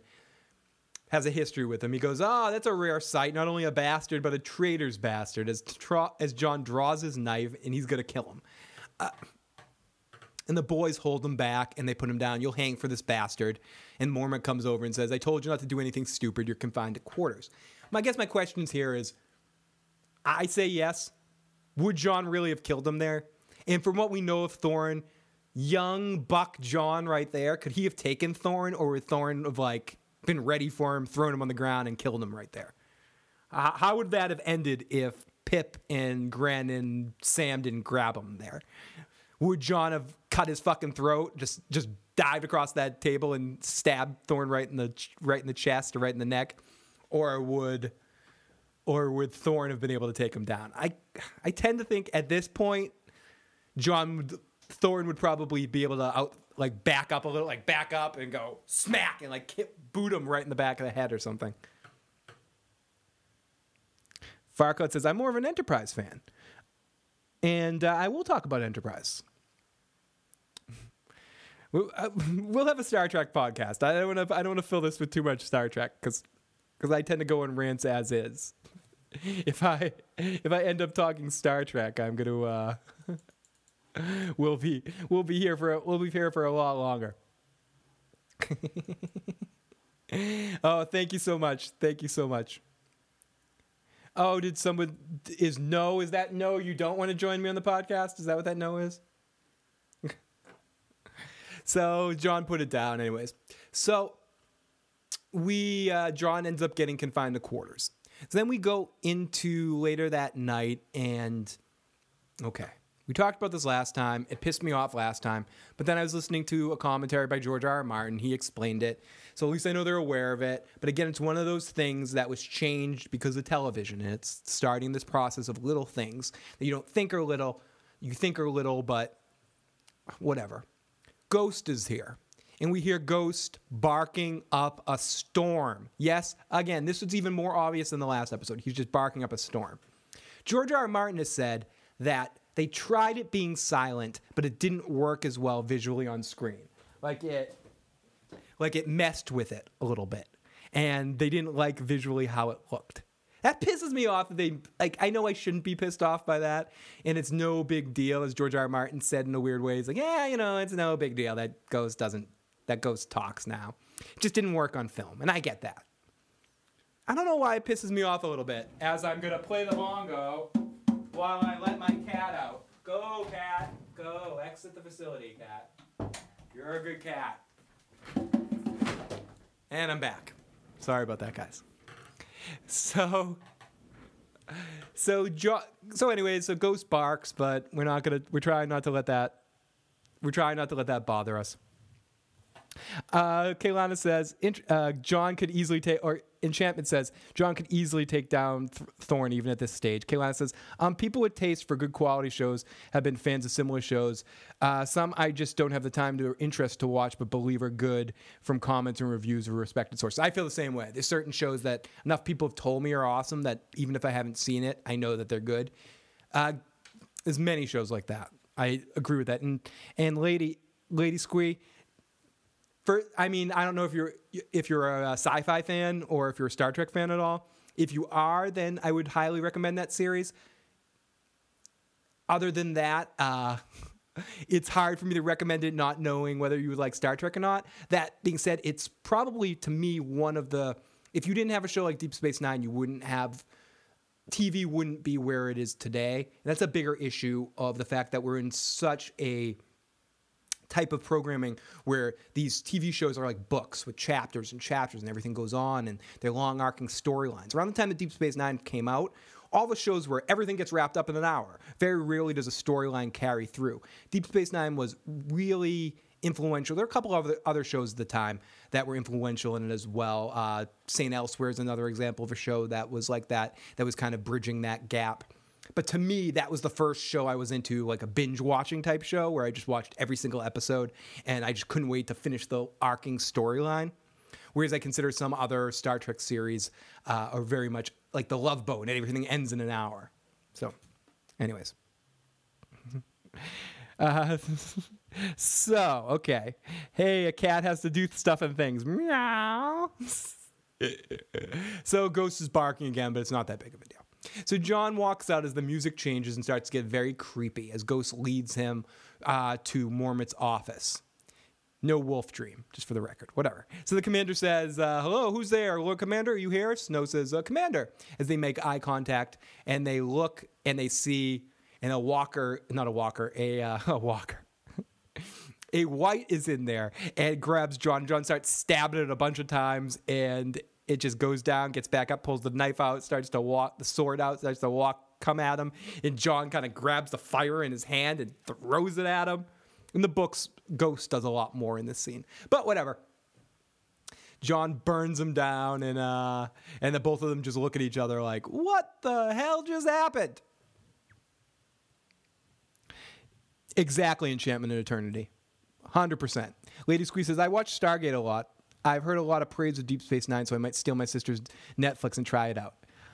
I would recommend it. The only thing I can say, and just, just a warning, like a lot of shows like that, the first couple of seasons are slow because it's a lot of world building.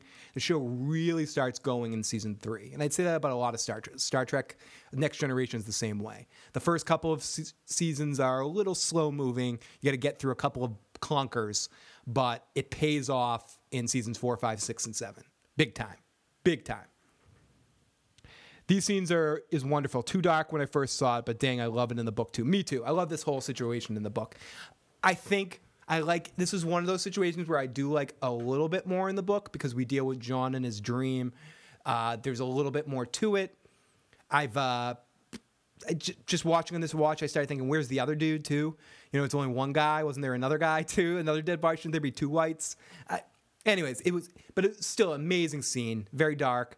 But I love the look on Mormont's face. I love Jon and Mormont's reaction, looking at each other back and forth. Great performances by the actors, great setup. love anything Ghost, and I like that this is a big direwolf episode just in general. We get a couple of big scenes with the direwolves, something that I think sorely missing in the uh, more recent seasons of Game of Thrones. So, uh, so we cut to the, and I'm going to yada yada this scene a little bit. So we cut to the Dothraki horde raping and pillaging, yada yada yada, the Lhazareen, killing and selling people for the goods of gold. Um, and I guess at the same time that this that Khal Drogo's horde is there, there's another complete horde raiding the same area. And uh, Daenerys asks Jorah, "I thought Dothraki don't believe in money."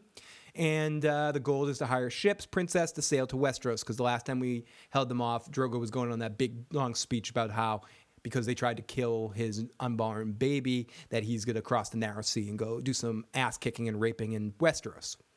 So we see some women being raped by Dothraki, and Daenerys is not dealing with this, and she says, "Jo- uh, "Jorah, make them stop." Like Jorah can go over there and make them stop.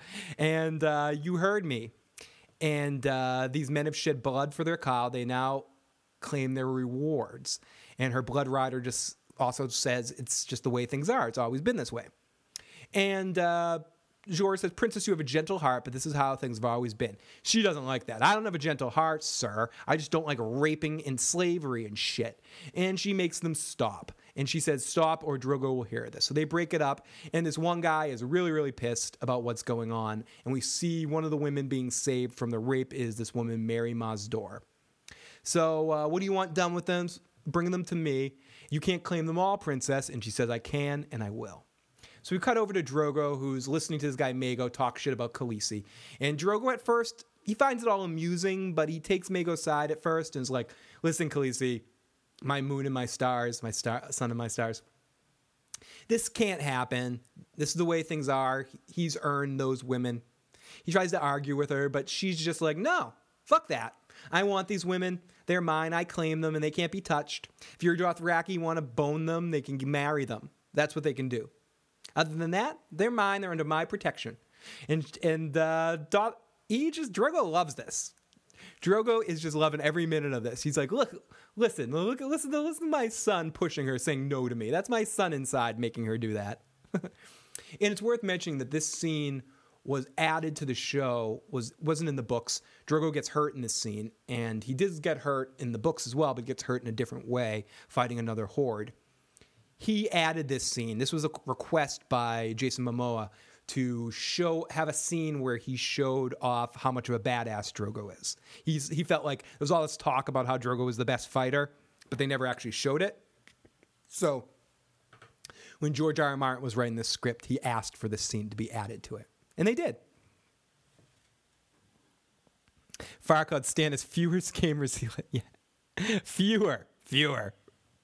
Uh, Worf corresponding with the final ramping of the changeling and the new ship. I could live without him, even as a Klingon fan, but his integration finally got better. The only reason, uh, quickly on that, the only reason I love I, could, I agree with you to a certain extent. I feel like Worf was necessary to bring the Klingon element, and because of all the extra stuff we got on the show, because of Worf being there and all the Klingon backstory and uh, culture stuff that we never would have got on Next Generation with him, because in Next Generation he's just the butt of a joke, or to sit there and talk about poetic bullshit that makes no sense because of the, the nature of Deep Space Nine being a show that looked at different alien races, not just from the the narrow foundation of the Federation. It was really a necessary evil bringing him there. So uh, Drogo tries to argue with her, but she just plays it off. yada yada yada yada yada.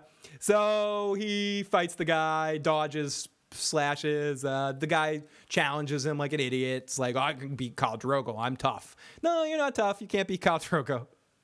what you, what's this guy thinking? Does this guy really think he can beat Drogo in a fight, or did he think he would fight his Blood Rider, and that's why he started the fight and thinking he could put up a fight on there, and then Drogo would have to because the Blood Rider was fighting for him in the trial by combat, so to speak. But whatever. So uh, the guy Drogo's like pissed off. He's like, "Listen, bitch, put your dick somewhere else." And this guy's like, "Fuck you," and does the the Dothraki spit thing spit take. So Drogo talks some shit, leans into the blade, cuts himself because the script says he needs to be cut. Then he throws his knives on the ground, picks up the knives, and stabs the guy, kills him, goes, You're already dead, cuts his neck out, rips out his whole fucking throat, and throws it in the pot uh, next to him, sits down in the chair, and the, the, uh, the wound magically disappears. But watch the mistakes video.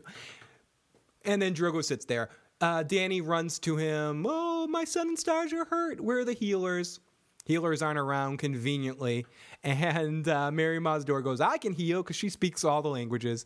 And uh, she comes over, and one of the Khals Blood Riders just slaps the shit out of her, spits on her, calls her a witch. And eventually, Daenerys guilt trips Drogo into letting this woman work on her and uh, take care so the wound won't fester. Uh, Kaylana says the Dothraki scenes, like in Star Trek, would have been more relatable if they had subtitles that if then they could be translated for other languages. I agree with that, especially for me, considering how I get all the lines from the episode. I take the subtitles of uh, the dot from the episode, and then I put the that's put the words, you know, like that's part of my notes, and then I take. That's how it's different from the Game of Thrones to when I do an episode live. on the old recaps, I actually take the whole script of the episode and then make notes. But how I get the script of the episode is I get a subtitle track and I just paste the track on the page. So I don't know any of the Dothraki translations because it's not there. And while I'm watching the episode, I'm trying to take notes on the Dothraki stuff, but I was just sort of ignoring it. Anyways, so so we go to Sleeping Puppy, Sleeping Greywind to the bannermen of the north at a table. Great John Umber taking a shit at dinner. So for 30 men, 30 years I've been making corpses of men, boy. I'm the man you want leading the vanguard. Robb says uh, Glover will lead the vanguard. Again. There we go. Okay. So, uh, so I have to do that again. The bloody wall will melt before an Umber marches behind a Glover. Now, you're welcome to do so, Lord Umber, as Robb stands up and gets in his face. He says, And then when I'm done with the Lannisters, I'm gonna march the fuck back down the north, root you out of your goddamn house, and hang you for a motherfucking oath breaker. the great John stands up and says, Oathbreaker, is it? I'll not sit here and swallow insults, insults from a boy so green he pisses grass. This is another thing that gets sort of uh, soft soaked or quickly grazed over how much people think of Robb as someone very, very green.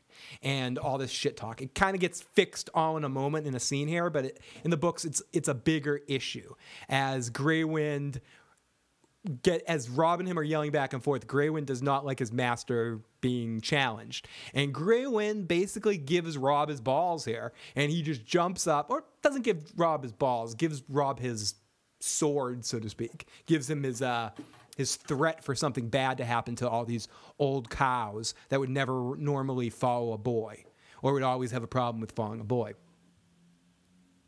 Um, how do you think? Uh, how did the weapon get poisoned to infect Drogo, or was it the witch that healed him that infected him? Is Aquaman coming? Uh, do you think that Drogo would have been fine if Mirri Maz Duur had not treated the wound? this is where we get into show versus book. I don't know because it is worth probably, or if he had had the, or my biggest question with it all is if the Dothraki, actual Dothraki healers had worked on him, would he have been okay? I don't think the the the uh, the the blade was was poison. I don't think that was the issue. I do think that it got infected because of what she put on it, but I think I don't know if she poisoned him on purpose and actually put from because again I can only go by because the book gets into a little bit more detail about it in the sense whereas on the show as we'll fast forward to that it's a matter of I think the next time we see Drogo he's like falling off his horse. Sorry to jump ahead a little bit. But with this situation you know, in the book they talk about how Dro- how she covers it and tells Drogo not to do X, Y, and Z and to make sure it stays covered and does this and he just ignores her and kind of like rips it off and fucks with it. So I mean it could be it could be worth saying that as I stall for time to let the cat come back in now after his brief absence. I think Drogo had a lot to do with fucking it up himself when it really comes down to it. I don't think he listened to her because he didn't respect her methods. Whether it was a plan from the very beginning of her to poison him and then to have what happened happened, it can be debated, and I don't know. I I'm on the fence about this one, about what I really believe in the books, I think it's more clear that she does what she can, but then she doesn't really give a fuck when it comes down to it. On the show, it seems more like they come straight out and say that Mirri Maz Duur poisoned him and fucked with him, and it probably wouldn't have been as big of a problem. Ren Renwood said, "Yep, Drogo didn't follow her instructions."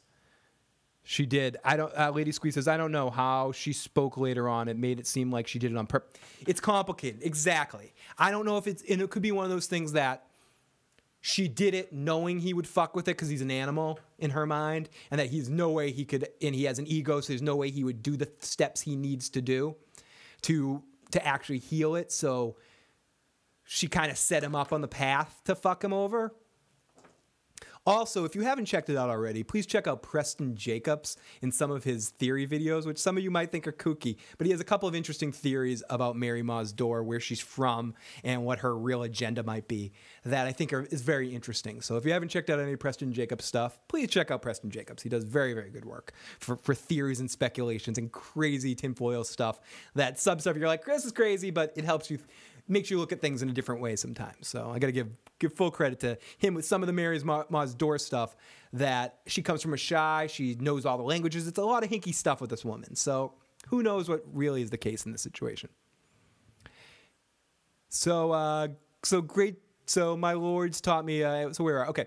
So Great John gets attacked by the uh, by Grey Wind, who bites off one of his couple of his fingers one of his fingers, and uh, Rob jumps in and goes, "My Lord Father taught me it was a great, it was death to bear steel against your liege lord, but no doubtless the Great John only meant to cut my meat." And Great John looks around, does like a once over, thinks about his reaction to all of this, and says, gains a little bit of respect for the for uh, for the power that this kid wields, so to speak, and for giving him a shot here and kind of voicing this and not just killing him. And says, uh, you know, your and your meat is bloody tough, and everyone laughs. Except for Bran. Again, this is a book thing. You're inside Bran's head in this scene. So you Bran's like, I don't get what the fuck's going on. And they do a good job in the show of doing like a quick shot of Bran where he's just like, What is going on here? so off to Robb checking in on Bran and saying goodbye to him. And he says, uh, what is all this? What's going on here, buddy? Well, what's uh What's up, buddy? What, what's the case? And uh, Bran's like, Bran goes, "Wake up, motherfucker! Wake up!" No, I'm Ho, by the way. For, oh no, I'm sorry. I'm try, trying to uh, again trying to find. Uh, I'm sorry, I gave up on Joe again. I uh, I tried to. I just tried to check on Joe again. It's not happening. Joe will be in for Joe actually make it in here for like the last second. He'll be like, "Yes, and I love this episode." So we go off to so Bran is sleeping, and Robb is like, "You mean it's bloody tough?" Is you, sorry, enchantment. Your meat is bloody tough. It's one of the best lines of the show. I agree. Spoilers. Have you seen the theory that Maz Duur's monologue at the end was actually a prophecy, not a smartass answer? I have seen that. Uh, Kaylana, the way the show had me, had her later speak so angry and resentful re- revenge and revengeful to Dany made it seem like she hated Dothraki no matter uh, Dany saving her. And I agree. The show makes it seem like it was all a plan. Like she made this plan. She wanted to take down this Dothraki on the strongest Dothraki horde, so he wouldn't rape anybody. Wanted to kill the babe. Sorry, whatever. Wanted to kill like the, with everything. Like this, it makes it seem like that's the case you talk for two hours. I can't can't keep my mouth shut for what's like. You can only protect current spoilers so long. This is fucking 2011 here. If you haven't watched it and you're watched this far into the podcast and heard this, I'm so sorry. But but I, so the show makes it seem like it's her plan from stu- from go. The book it's a little bit more vague, so it's complicated. So I we're talking about the show here. So in the show world, I'm going to go by that this was all a plan not a plan, an opportunity. She took advantage of an opportunity. Eats every damn chicken. that is one of the best lines, Farcloud. Off to Robb coming in on Bran. So, what is this? What happened? Uh, where are you going? Going south. The Lannisters have spies everywhere. They have an interesting talk where where Bran is trying to get him to come with him. He's like, "I can come with you. The Lannister soldiers have more soldiers than you. I can protect you. I can ride now. I'm okay." Robb acts very much like a father to him in the scene, very protective, very very friendly, very comforting. In the books, he acts a little different. He acts a little bit more scared, and Bran Bran almost acts like the parent in the situation. But um, but in the books, but in the show, they they have Robb because Robb's older on the show. They have him be a little bit more competent, a little bit more taking over the mantle and showing showing how he's in control to a certain extent and understanding what's going on. So we go to the Godswood, and oh, I forgot. Sorry, I forgot something. So after Robb leaves, we see Rickon in the dark, and and Bran goes from, "How long you been hiding there? Robb will be looking for you to say goodbye." And Rickon says they've they've all gone. Robb says they'll be back soon, and Rickon says, "No, they won't." Come on, Rickon, don't be so depressed. Don't be so down. Everyone's gonna be back soon. Excuse me.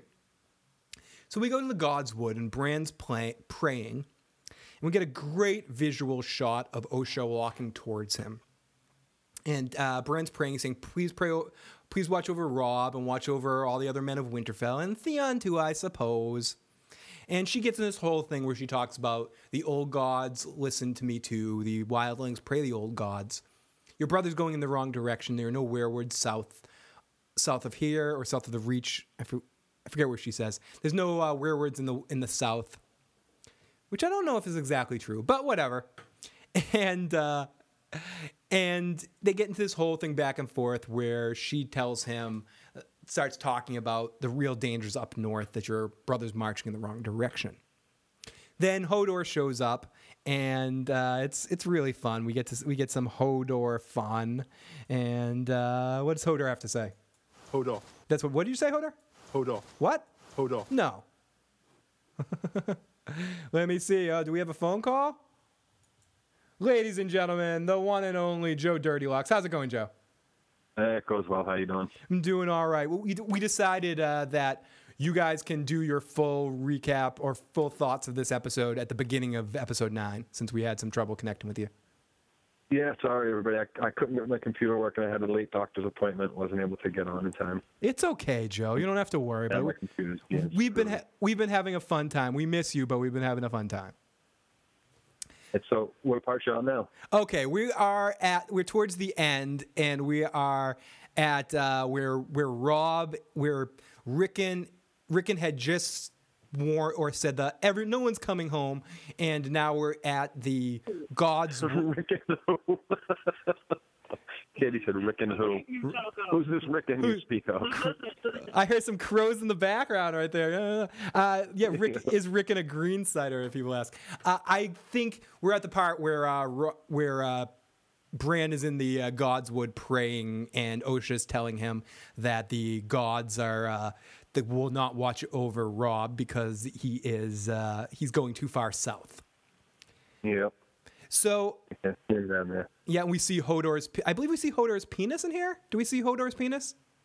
No, she does. We don't. We don't. We don't get to see it. We only see Hodor's. Yeah, he's getting out of. He gets out of the mud, and she's like, "Oh my god, it's a tree trunk." We were joking that you were going to pop in right at the end here, and we we get you. The chat room forgives you, you bastard. Say bastard. Rickon, I know. Nice knee to the back of the head. Rickon is Game of Thrones. I see dead people. oh my gosh. Okay, so so uh, she basically says, uh, "I'm a slave." She makes she makes jokes for a slave. Uh, Beyond the wall, there are only gods. Even slaves are allowed to pray. Bran says, "You're not a slave," and she kind of does this little smile, shack ring of the shackle of her legs. It's interesting to mention that yes, this episode was written by George R. R. Martin. George R. R. Martin said that there's only one character in the history of the show so far that's made him want to write more stuff for her so he can have her do st- more stuff on the show, and that is Osha. Osha. He really loves the way this character's portraying. portraying. She says he says she's the, one of the only things that he feels was done better on the in the show than the books. From his point of view, he feels like she's better on the show. yeah, she's really good on the show. She really is. I think she might be one of the best characters on the show. Lady Squeeze says, Lady Squeeze says, yes, it is a Hodor's penis. We do see Hodor's penis. Maybe you were closing your eyes, Joe. It, or it looks so small because Hodor. traumatized. It just looks small because it's Hodor's so big. It looks so small because of what I'm used to dealing with. It's very, all. very true, my friend. Very true. so you're used to dealing with a lot bigger dick than that. We, we hang out, we hang out all the time and uh, and play sword fight. So well, your your friend uh, didn't put a uh, knife to. Well, Brand says, you, well, your friend did put a knife to my throat, and she goes, "I'm not complaining, little lord, just telling truths." What do you mean about hearing the gods? You asked and they're answering you. Open your ears. Bran says it's only the wind.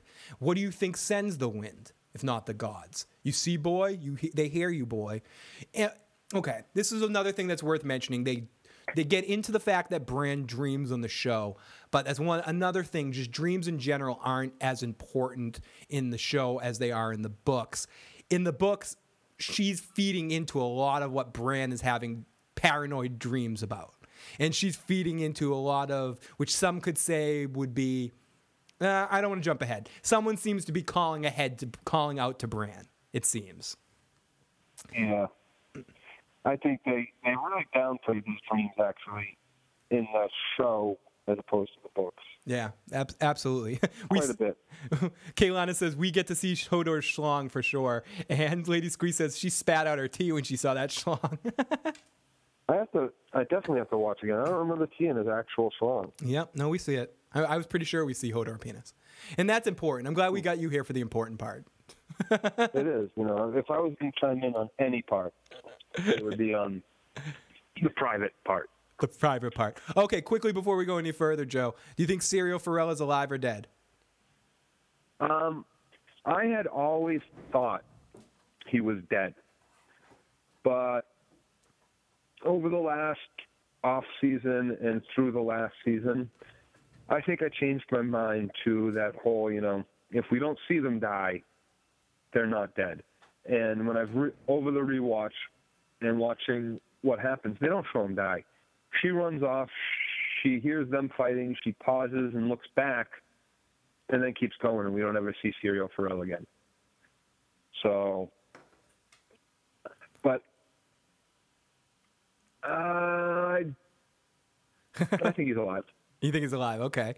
And I'm just trying to think of what other like quick quick highlights from the episode that we already talked about. Tyrion uh, wants to die with a you know 80 year old with wine in his mouth and mouth uh, woman's mouth on his cock. Could you could you think of a better way to die? Um, yeah, many, many better ways to die. Never. like just just about anybody else's mouth on that cock than a lion. Oh no, she he said a woman's mou- mouth on his cock, not a lion. Who? What Tyrion's line about how how he wants to die, and he says, uh, "I want to die at 80 years old in a big bed with uh, with wine in my hand and a woman's mouth on my cock." Oh, right. No, yeah, that's about the best way to go.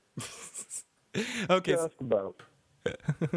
uh, Etern- uh, Enchantment of Eternity, which sounds like a magic card, says Rave of Thrones came to my city two days ago, and I just found out about it yesterday, and I missed it. That sucked. Was Hodor spinning at the Rave of Thrones? Joe and I went to a party Ooh. last year where we saw Hodor spinning. There's uh, there's some video Yeah, of, of that somewhere. pretty good. Yeah, no, he's pretty good. He's good. He's good at. He, if you're into house music, he does a very good job at spinning it. If that, if you're into Yeah. it. so uh, she go. He says, uh, Bran says to him, "Go back and find your clothes, Hodor. Go dress." And Hodor goes and dress. He goes, "Are there really giants?" Hodor, Hodor, Hodor. And are there really giants beyond the wall? Giants and worse than giants as the music starts to get dark and changes tone and it gets more serious. I tried telling your brother he's marching the wrong way. All these swords, they should be going north, boy. North, not south. and I think it's interesting too that much like the Dominion, the way that the whole Walker thing gets introduced into the series is very su- like slowly but surely. The Walker th- Walker thing, I'm sorry, not Walker thing. Whites and White Walker thing gets introduced so slow. We see it in that very first scene in the episode, uh, a very first scene in episode one, and then we get to And this then nothing but mentions again until until here where we see some whites actually being alive and being through it's it's just really cool how they slowly but surely do that and to jump in our time machine and go to the future to how it's now turning out uh, centrally becoming more part of the plot and they're they've sort of I, I like how little it's been there but always been there similar again we, Right. sorry i can't look at you so i don't know when you're gonna start talking Uh, well, oh, sorry. I was gonna say it's it's really good the way they did it because they managed to take a fantasy novel and turn it into mm-hmm. what basically is like a medieval story mm-hmm. that leaves the fantasy almost out of it for most of every season, with small bits like the opening scene with the whites, and then the what we'll see in the last in the last scene of the season, and then like one or two other things sprinkled in here or there, like when Jon has to deal with the guy up at the wall, uh, the white at the wall, like little things, quick scenes. I think there's maybe about 15 minutes of actual like fantastic, like fantasy fantastic stuff, and the rest is very just real life right for Middle Ages time period. I really like the way that that was balanced in the books. I really like the way that that's balanced on the television. So you're not necessarily watching a fantasy, although you are absolutely watching a fantasy. Absolutely. Uh, and that's why I think a lot of people that don't like fantasy like Game of Thrones. And Yes. and because they like the political intrigue and all the quote unquote historical references to the war or comparisons to the War of Roses and all that sort of stuff. People Right. get people get way into it from that level. Uh, Kaylana says some posted it was a fake prosthetic, not really Christian, Kir, Kristen, uh, Kirsten, however you pronounce his name, Kristen, the actor's penis front uh, front naked. But I bet he's getting extra laid from the show doing those raves. I bet he is too. And uh, getting some correction about the White Walker. So we cut to the men in the fire and Sam talking. Uh, those those guys talking about the two guys. Even though, again, this is worth mentioning. In the scene, we only saw one, but they're burning both, and and uh, Sam says they were touched by the White Walkers. So uh, it was interesting that whoever reanimated those chose to only reanimate one of them. They were touched by the White Walkers. That's why they came back. That's why their eyes turned blue. Only fire will stop them. And Jon turns and says, "How do you know that?" And but Jon knew that.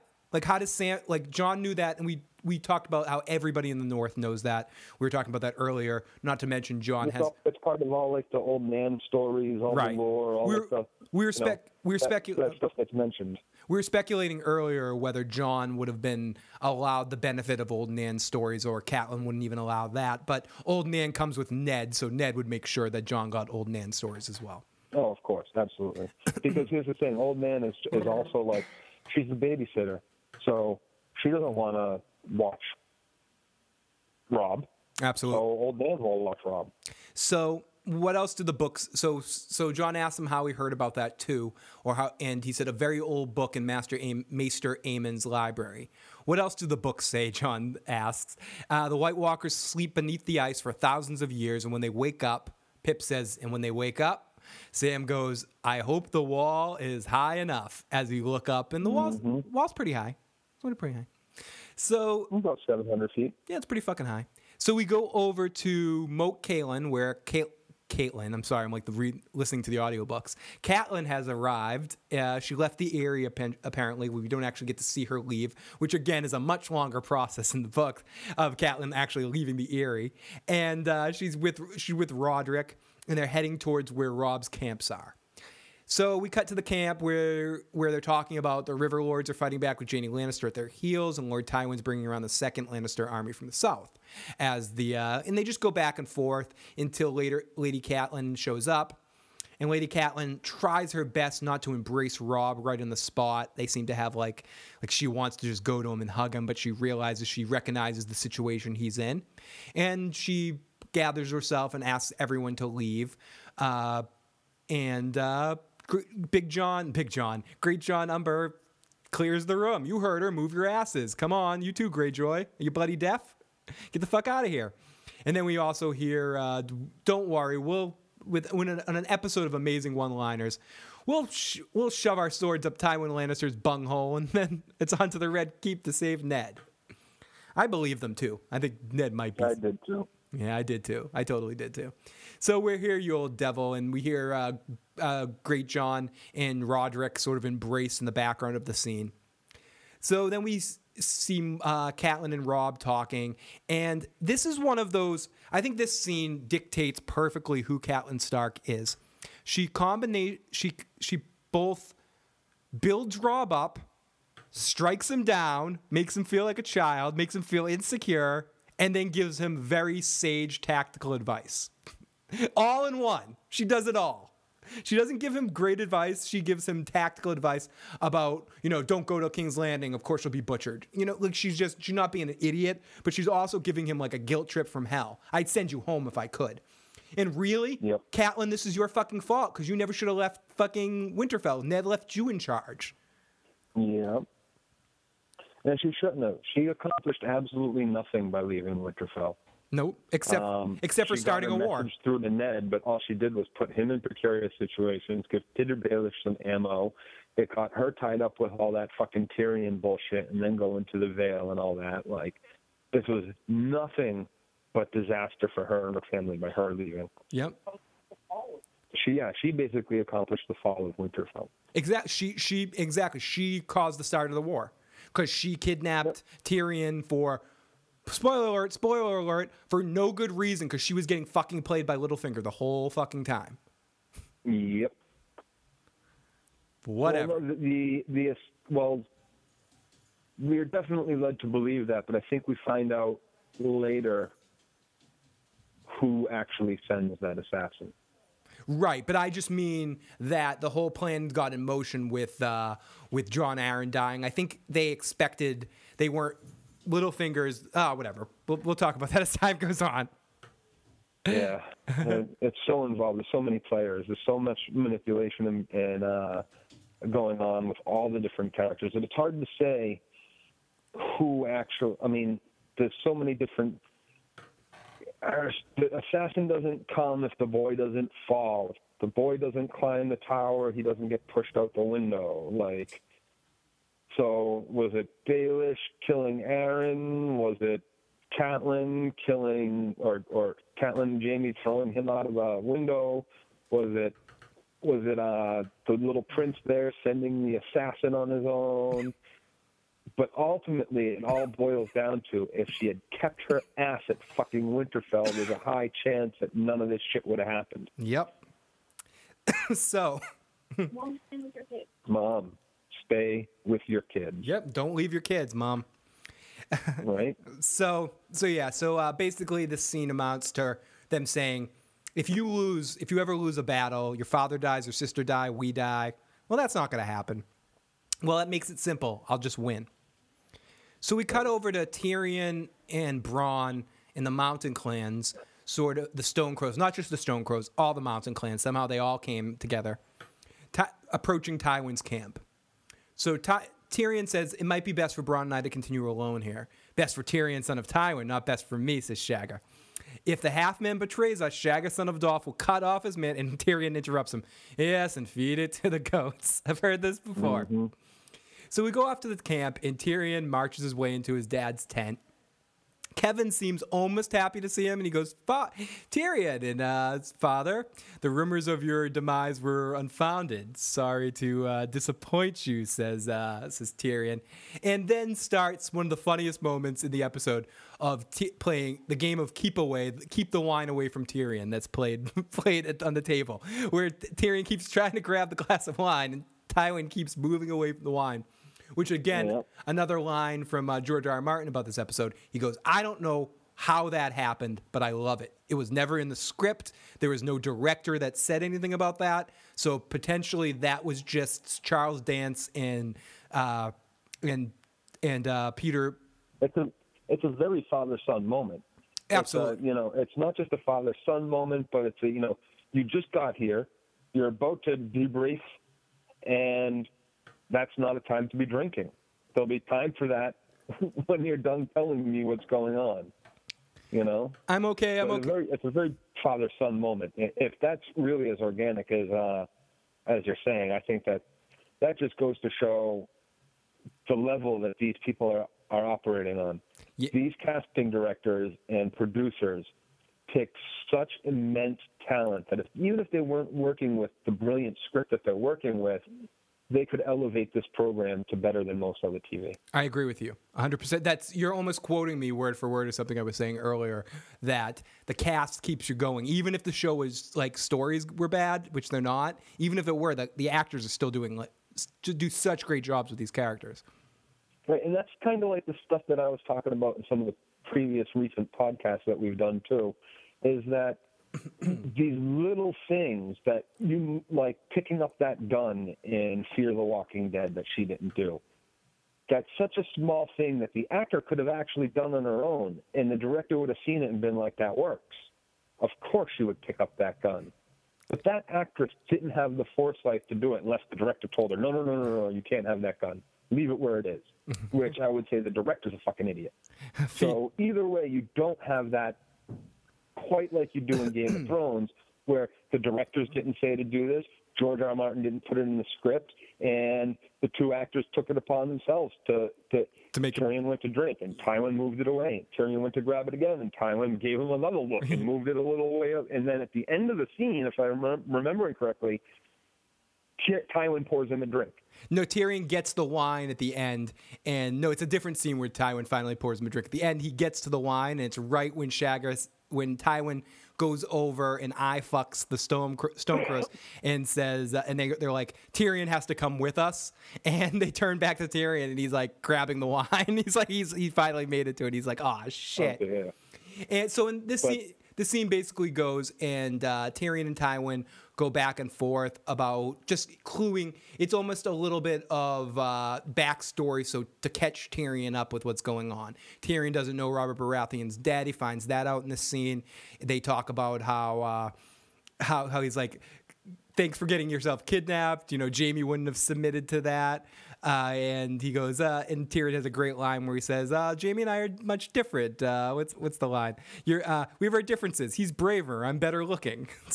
and it just it goes back and forth. And they have, uh, "Thank you for going to war to me, for me." And they just go back and forth. And eventually, the scene's interrupted with a with a dude that comes in and ignores Tyrion. He just sits right in front of Tywin. He says, "Robb uh, Robb Stark has um, started moving his troops," and uh, Tywin shouts, "The wolf rush, rushes into the lion's jaw. So be it." And Kevan command the drummers beat the assembly and send word to Jaime I'm moving against Robb Stark. And they go. And then Tywin I fucks the Mountain Clan men and decides to make them in the vanguard and be the first line of defense and uh, Tyrion's forced to fight with him. So Tywin's like, "Win-win! My son gets killed, and I get some stuff, some tough stone crows on my side." So we uh, we go to you feed privates to the goats is a good funny running gag. Phil is choking. Don't die. I took the strangler poison, so I, I'm, I'll be okay. I, I had an I had an antidote. I had an antidote around my neck. So uh, over to Robb's console, and they're arguing to the point of needing, basically talking about needing the phrase. This is our first talk of we need the phrase to cross the bridge.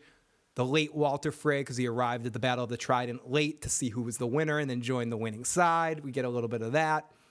And uh, at the same time, this is interspliced with seeing a, ma- a Lannister spy that we find out being dragged through the camp.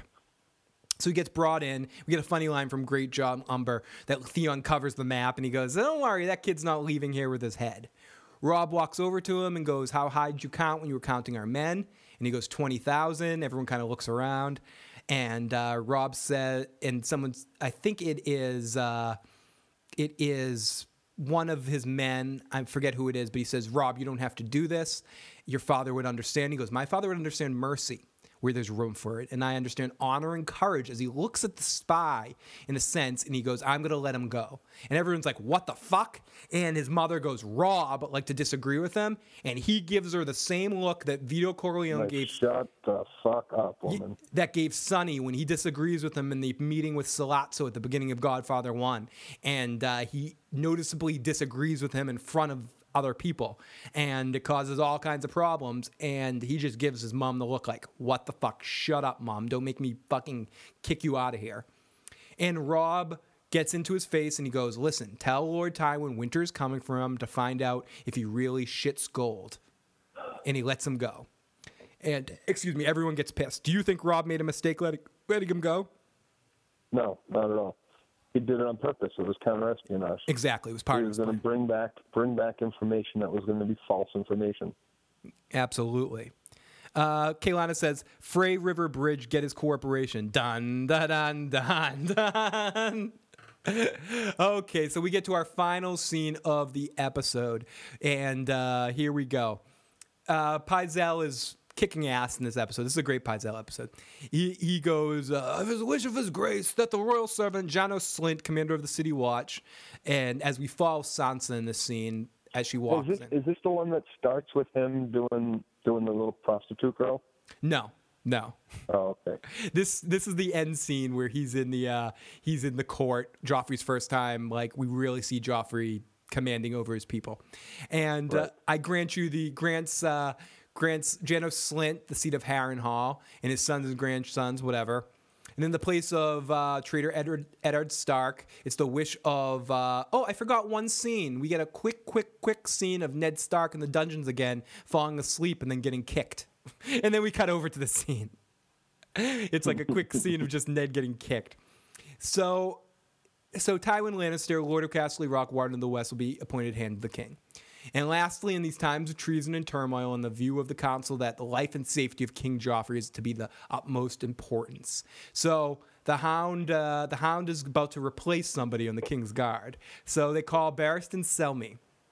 You, Grace, I'm yours to command. And, and Cersei says, Rise, Sir Barristan, you may remove your helm. You have served the realm long and faithfully. Every man and woman in the Seven Kingdoms owes you thanks. But it's your time to put aside your armor and your sword to rest. Oh, you fucking bitch.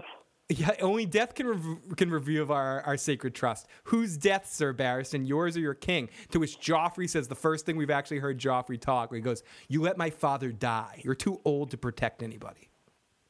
Wow.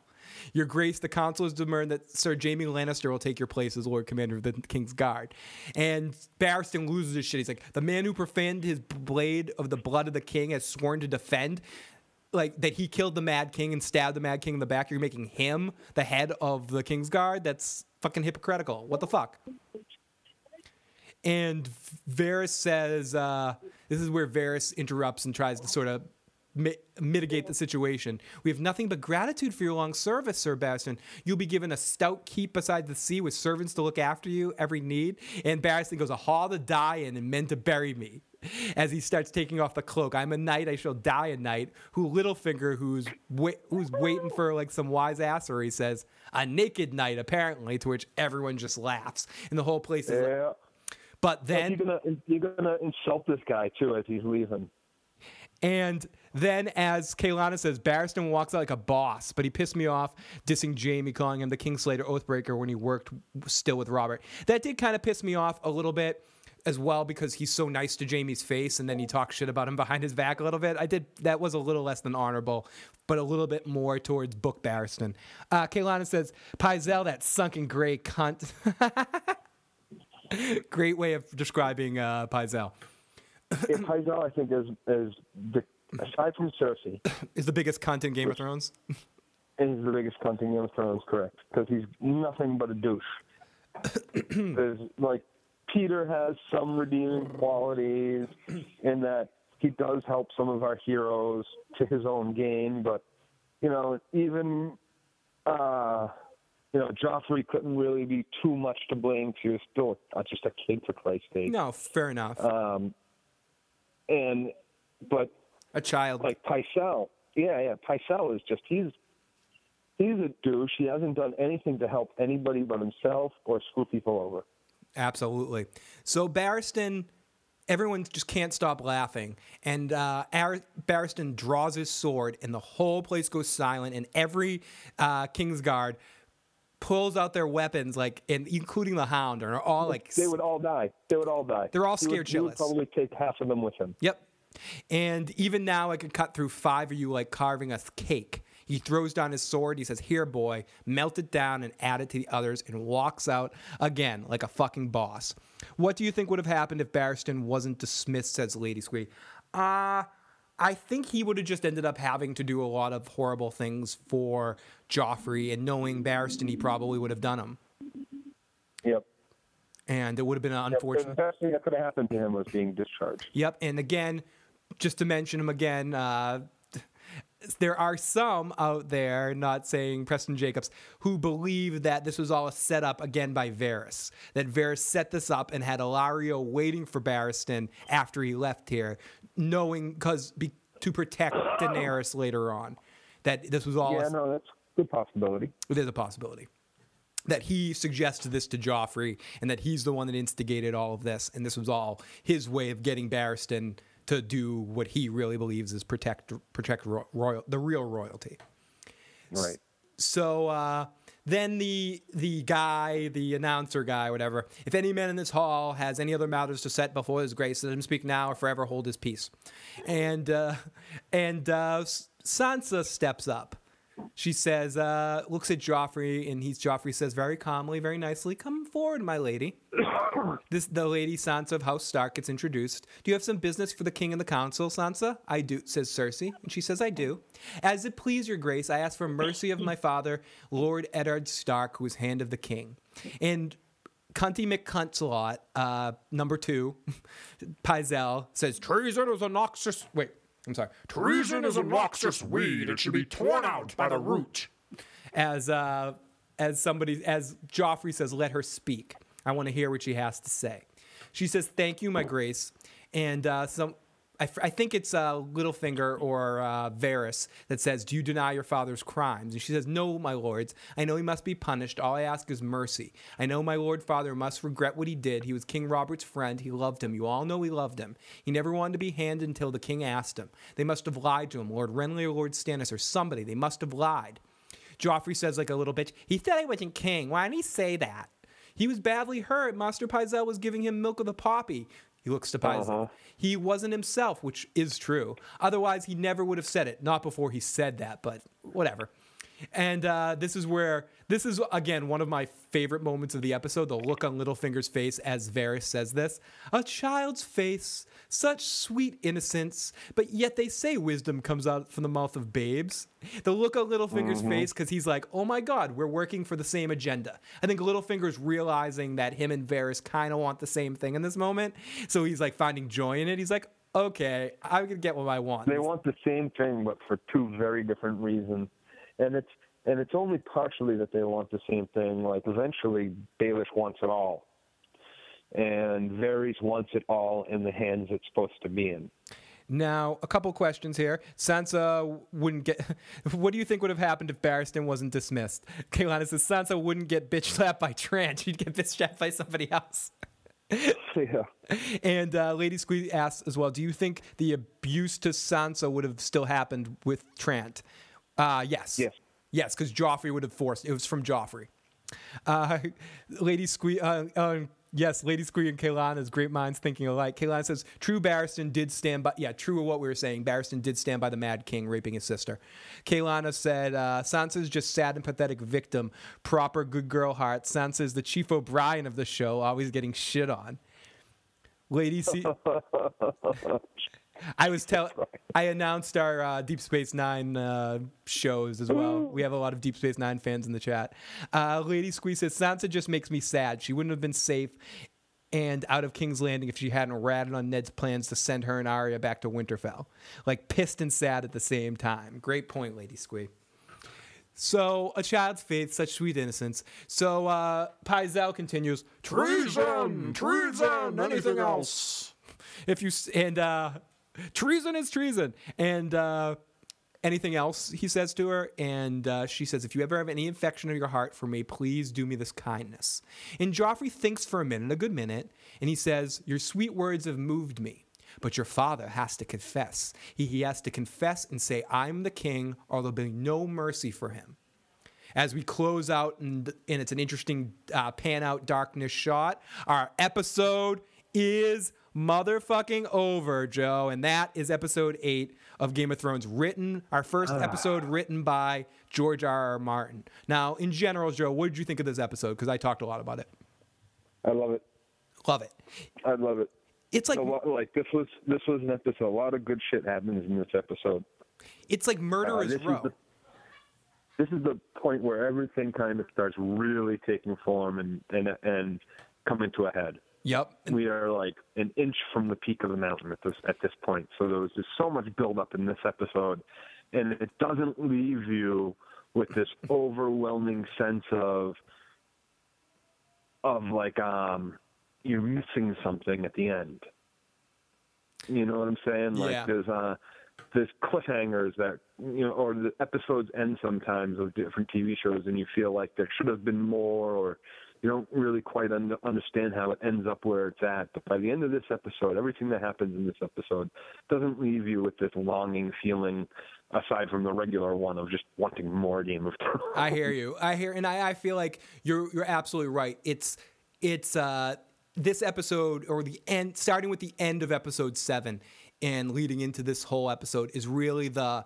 I was watching it the first time I ever watched this with my mouth open, like not believing what I was seeing. Like, is this really all happening? Is this really all happening right now? Uh, and, and leading into next time that we talk about an episode led me even went further down that road. And we're only at the beginning joe. We're at towards the end of this season but we're only at the beginning of this madness. And you're right. The roller coaster has been going up that hill. Excuse me up that hill and i'm i'm motioning like you can see me and up that hill and then we're right at the top we're ready to go down we're right about to do the the uh the dive and here we are. You, ju- you just feel so satisfied. And Lady Squeed, this episode is one of my favorite from the season and in general. You just feel so satisfied by it. yes. Great way of putting it. And I agree. And I guess this is a good enough place as any to stop. I'd like to thank all of you guys for checking it out in the chat. And let's push let's let's let's, push play right here. Yeah, let's get this music going, kick. Yeah. Oh wait, I forgot one thing, guys. I made a promise, and I like to keep my promises. I promised one more drum solo before we leave tonight. So one second, Joe. Let's see. Pull pull your phone away because you might have to deal with some crap here, Joe. Here we go. Drum oh, solo. Oh wait, wait, time. wait. Wait, there we go. Before you do that, I'm actually going to say goodbye to everybody, and sorry I couldn't get on. And I will see you for our next one. And peace, homies, from Solo. Joe, I will be. I'm going to be on tomorrow afternoon at 1 p.m. So if you're around, let me know. I'll be with you. Cool. Here we go, guys.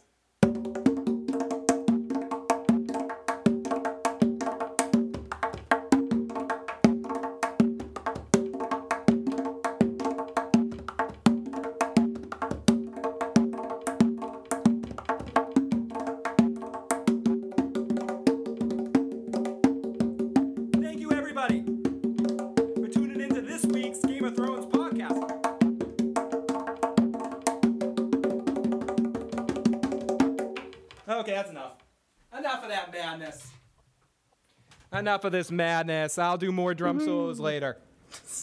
Everybody, thank you so much for tuning in to this week's Game of Thrones recap. We will be back with more of these later. Uh, Joe and I will talk and we'll figure out when we're going to do episode 9, episode 10, but these will be more regular. We'll try to do them at least every two weeks once we get into the season and figure out what our path is and uh, what our weeks look like. And because uh, we want to do lots of fun stuff. So, these will be popping up from here and there, and we will try not to go for too long of a break without doing a new one of these, at least until we get to the end of season one, and then we'll deal with season two as well. So the next couple will be relatively soon.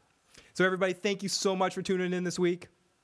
We will talk to you guys next time. I'll be on tomorrow afternoon at 1 p.m. to be talking about some of the new pilots this season and some shows. I have to go off now and go watch a couple shows I haven't watched yet just to be ready for all the ones I want to talk about. So we'll be on tomorrow, guys. Talk to you soon. Later.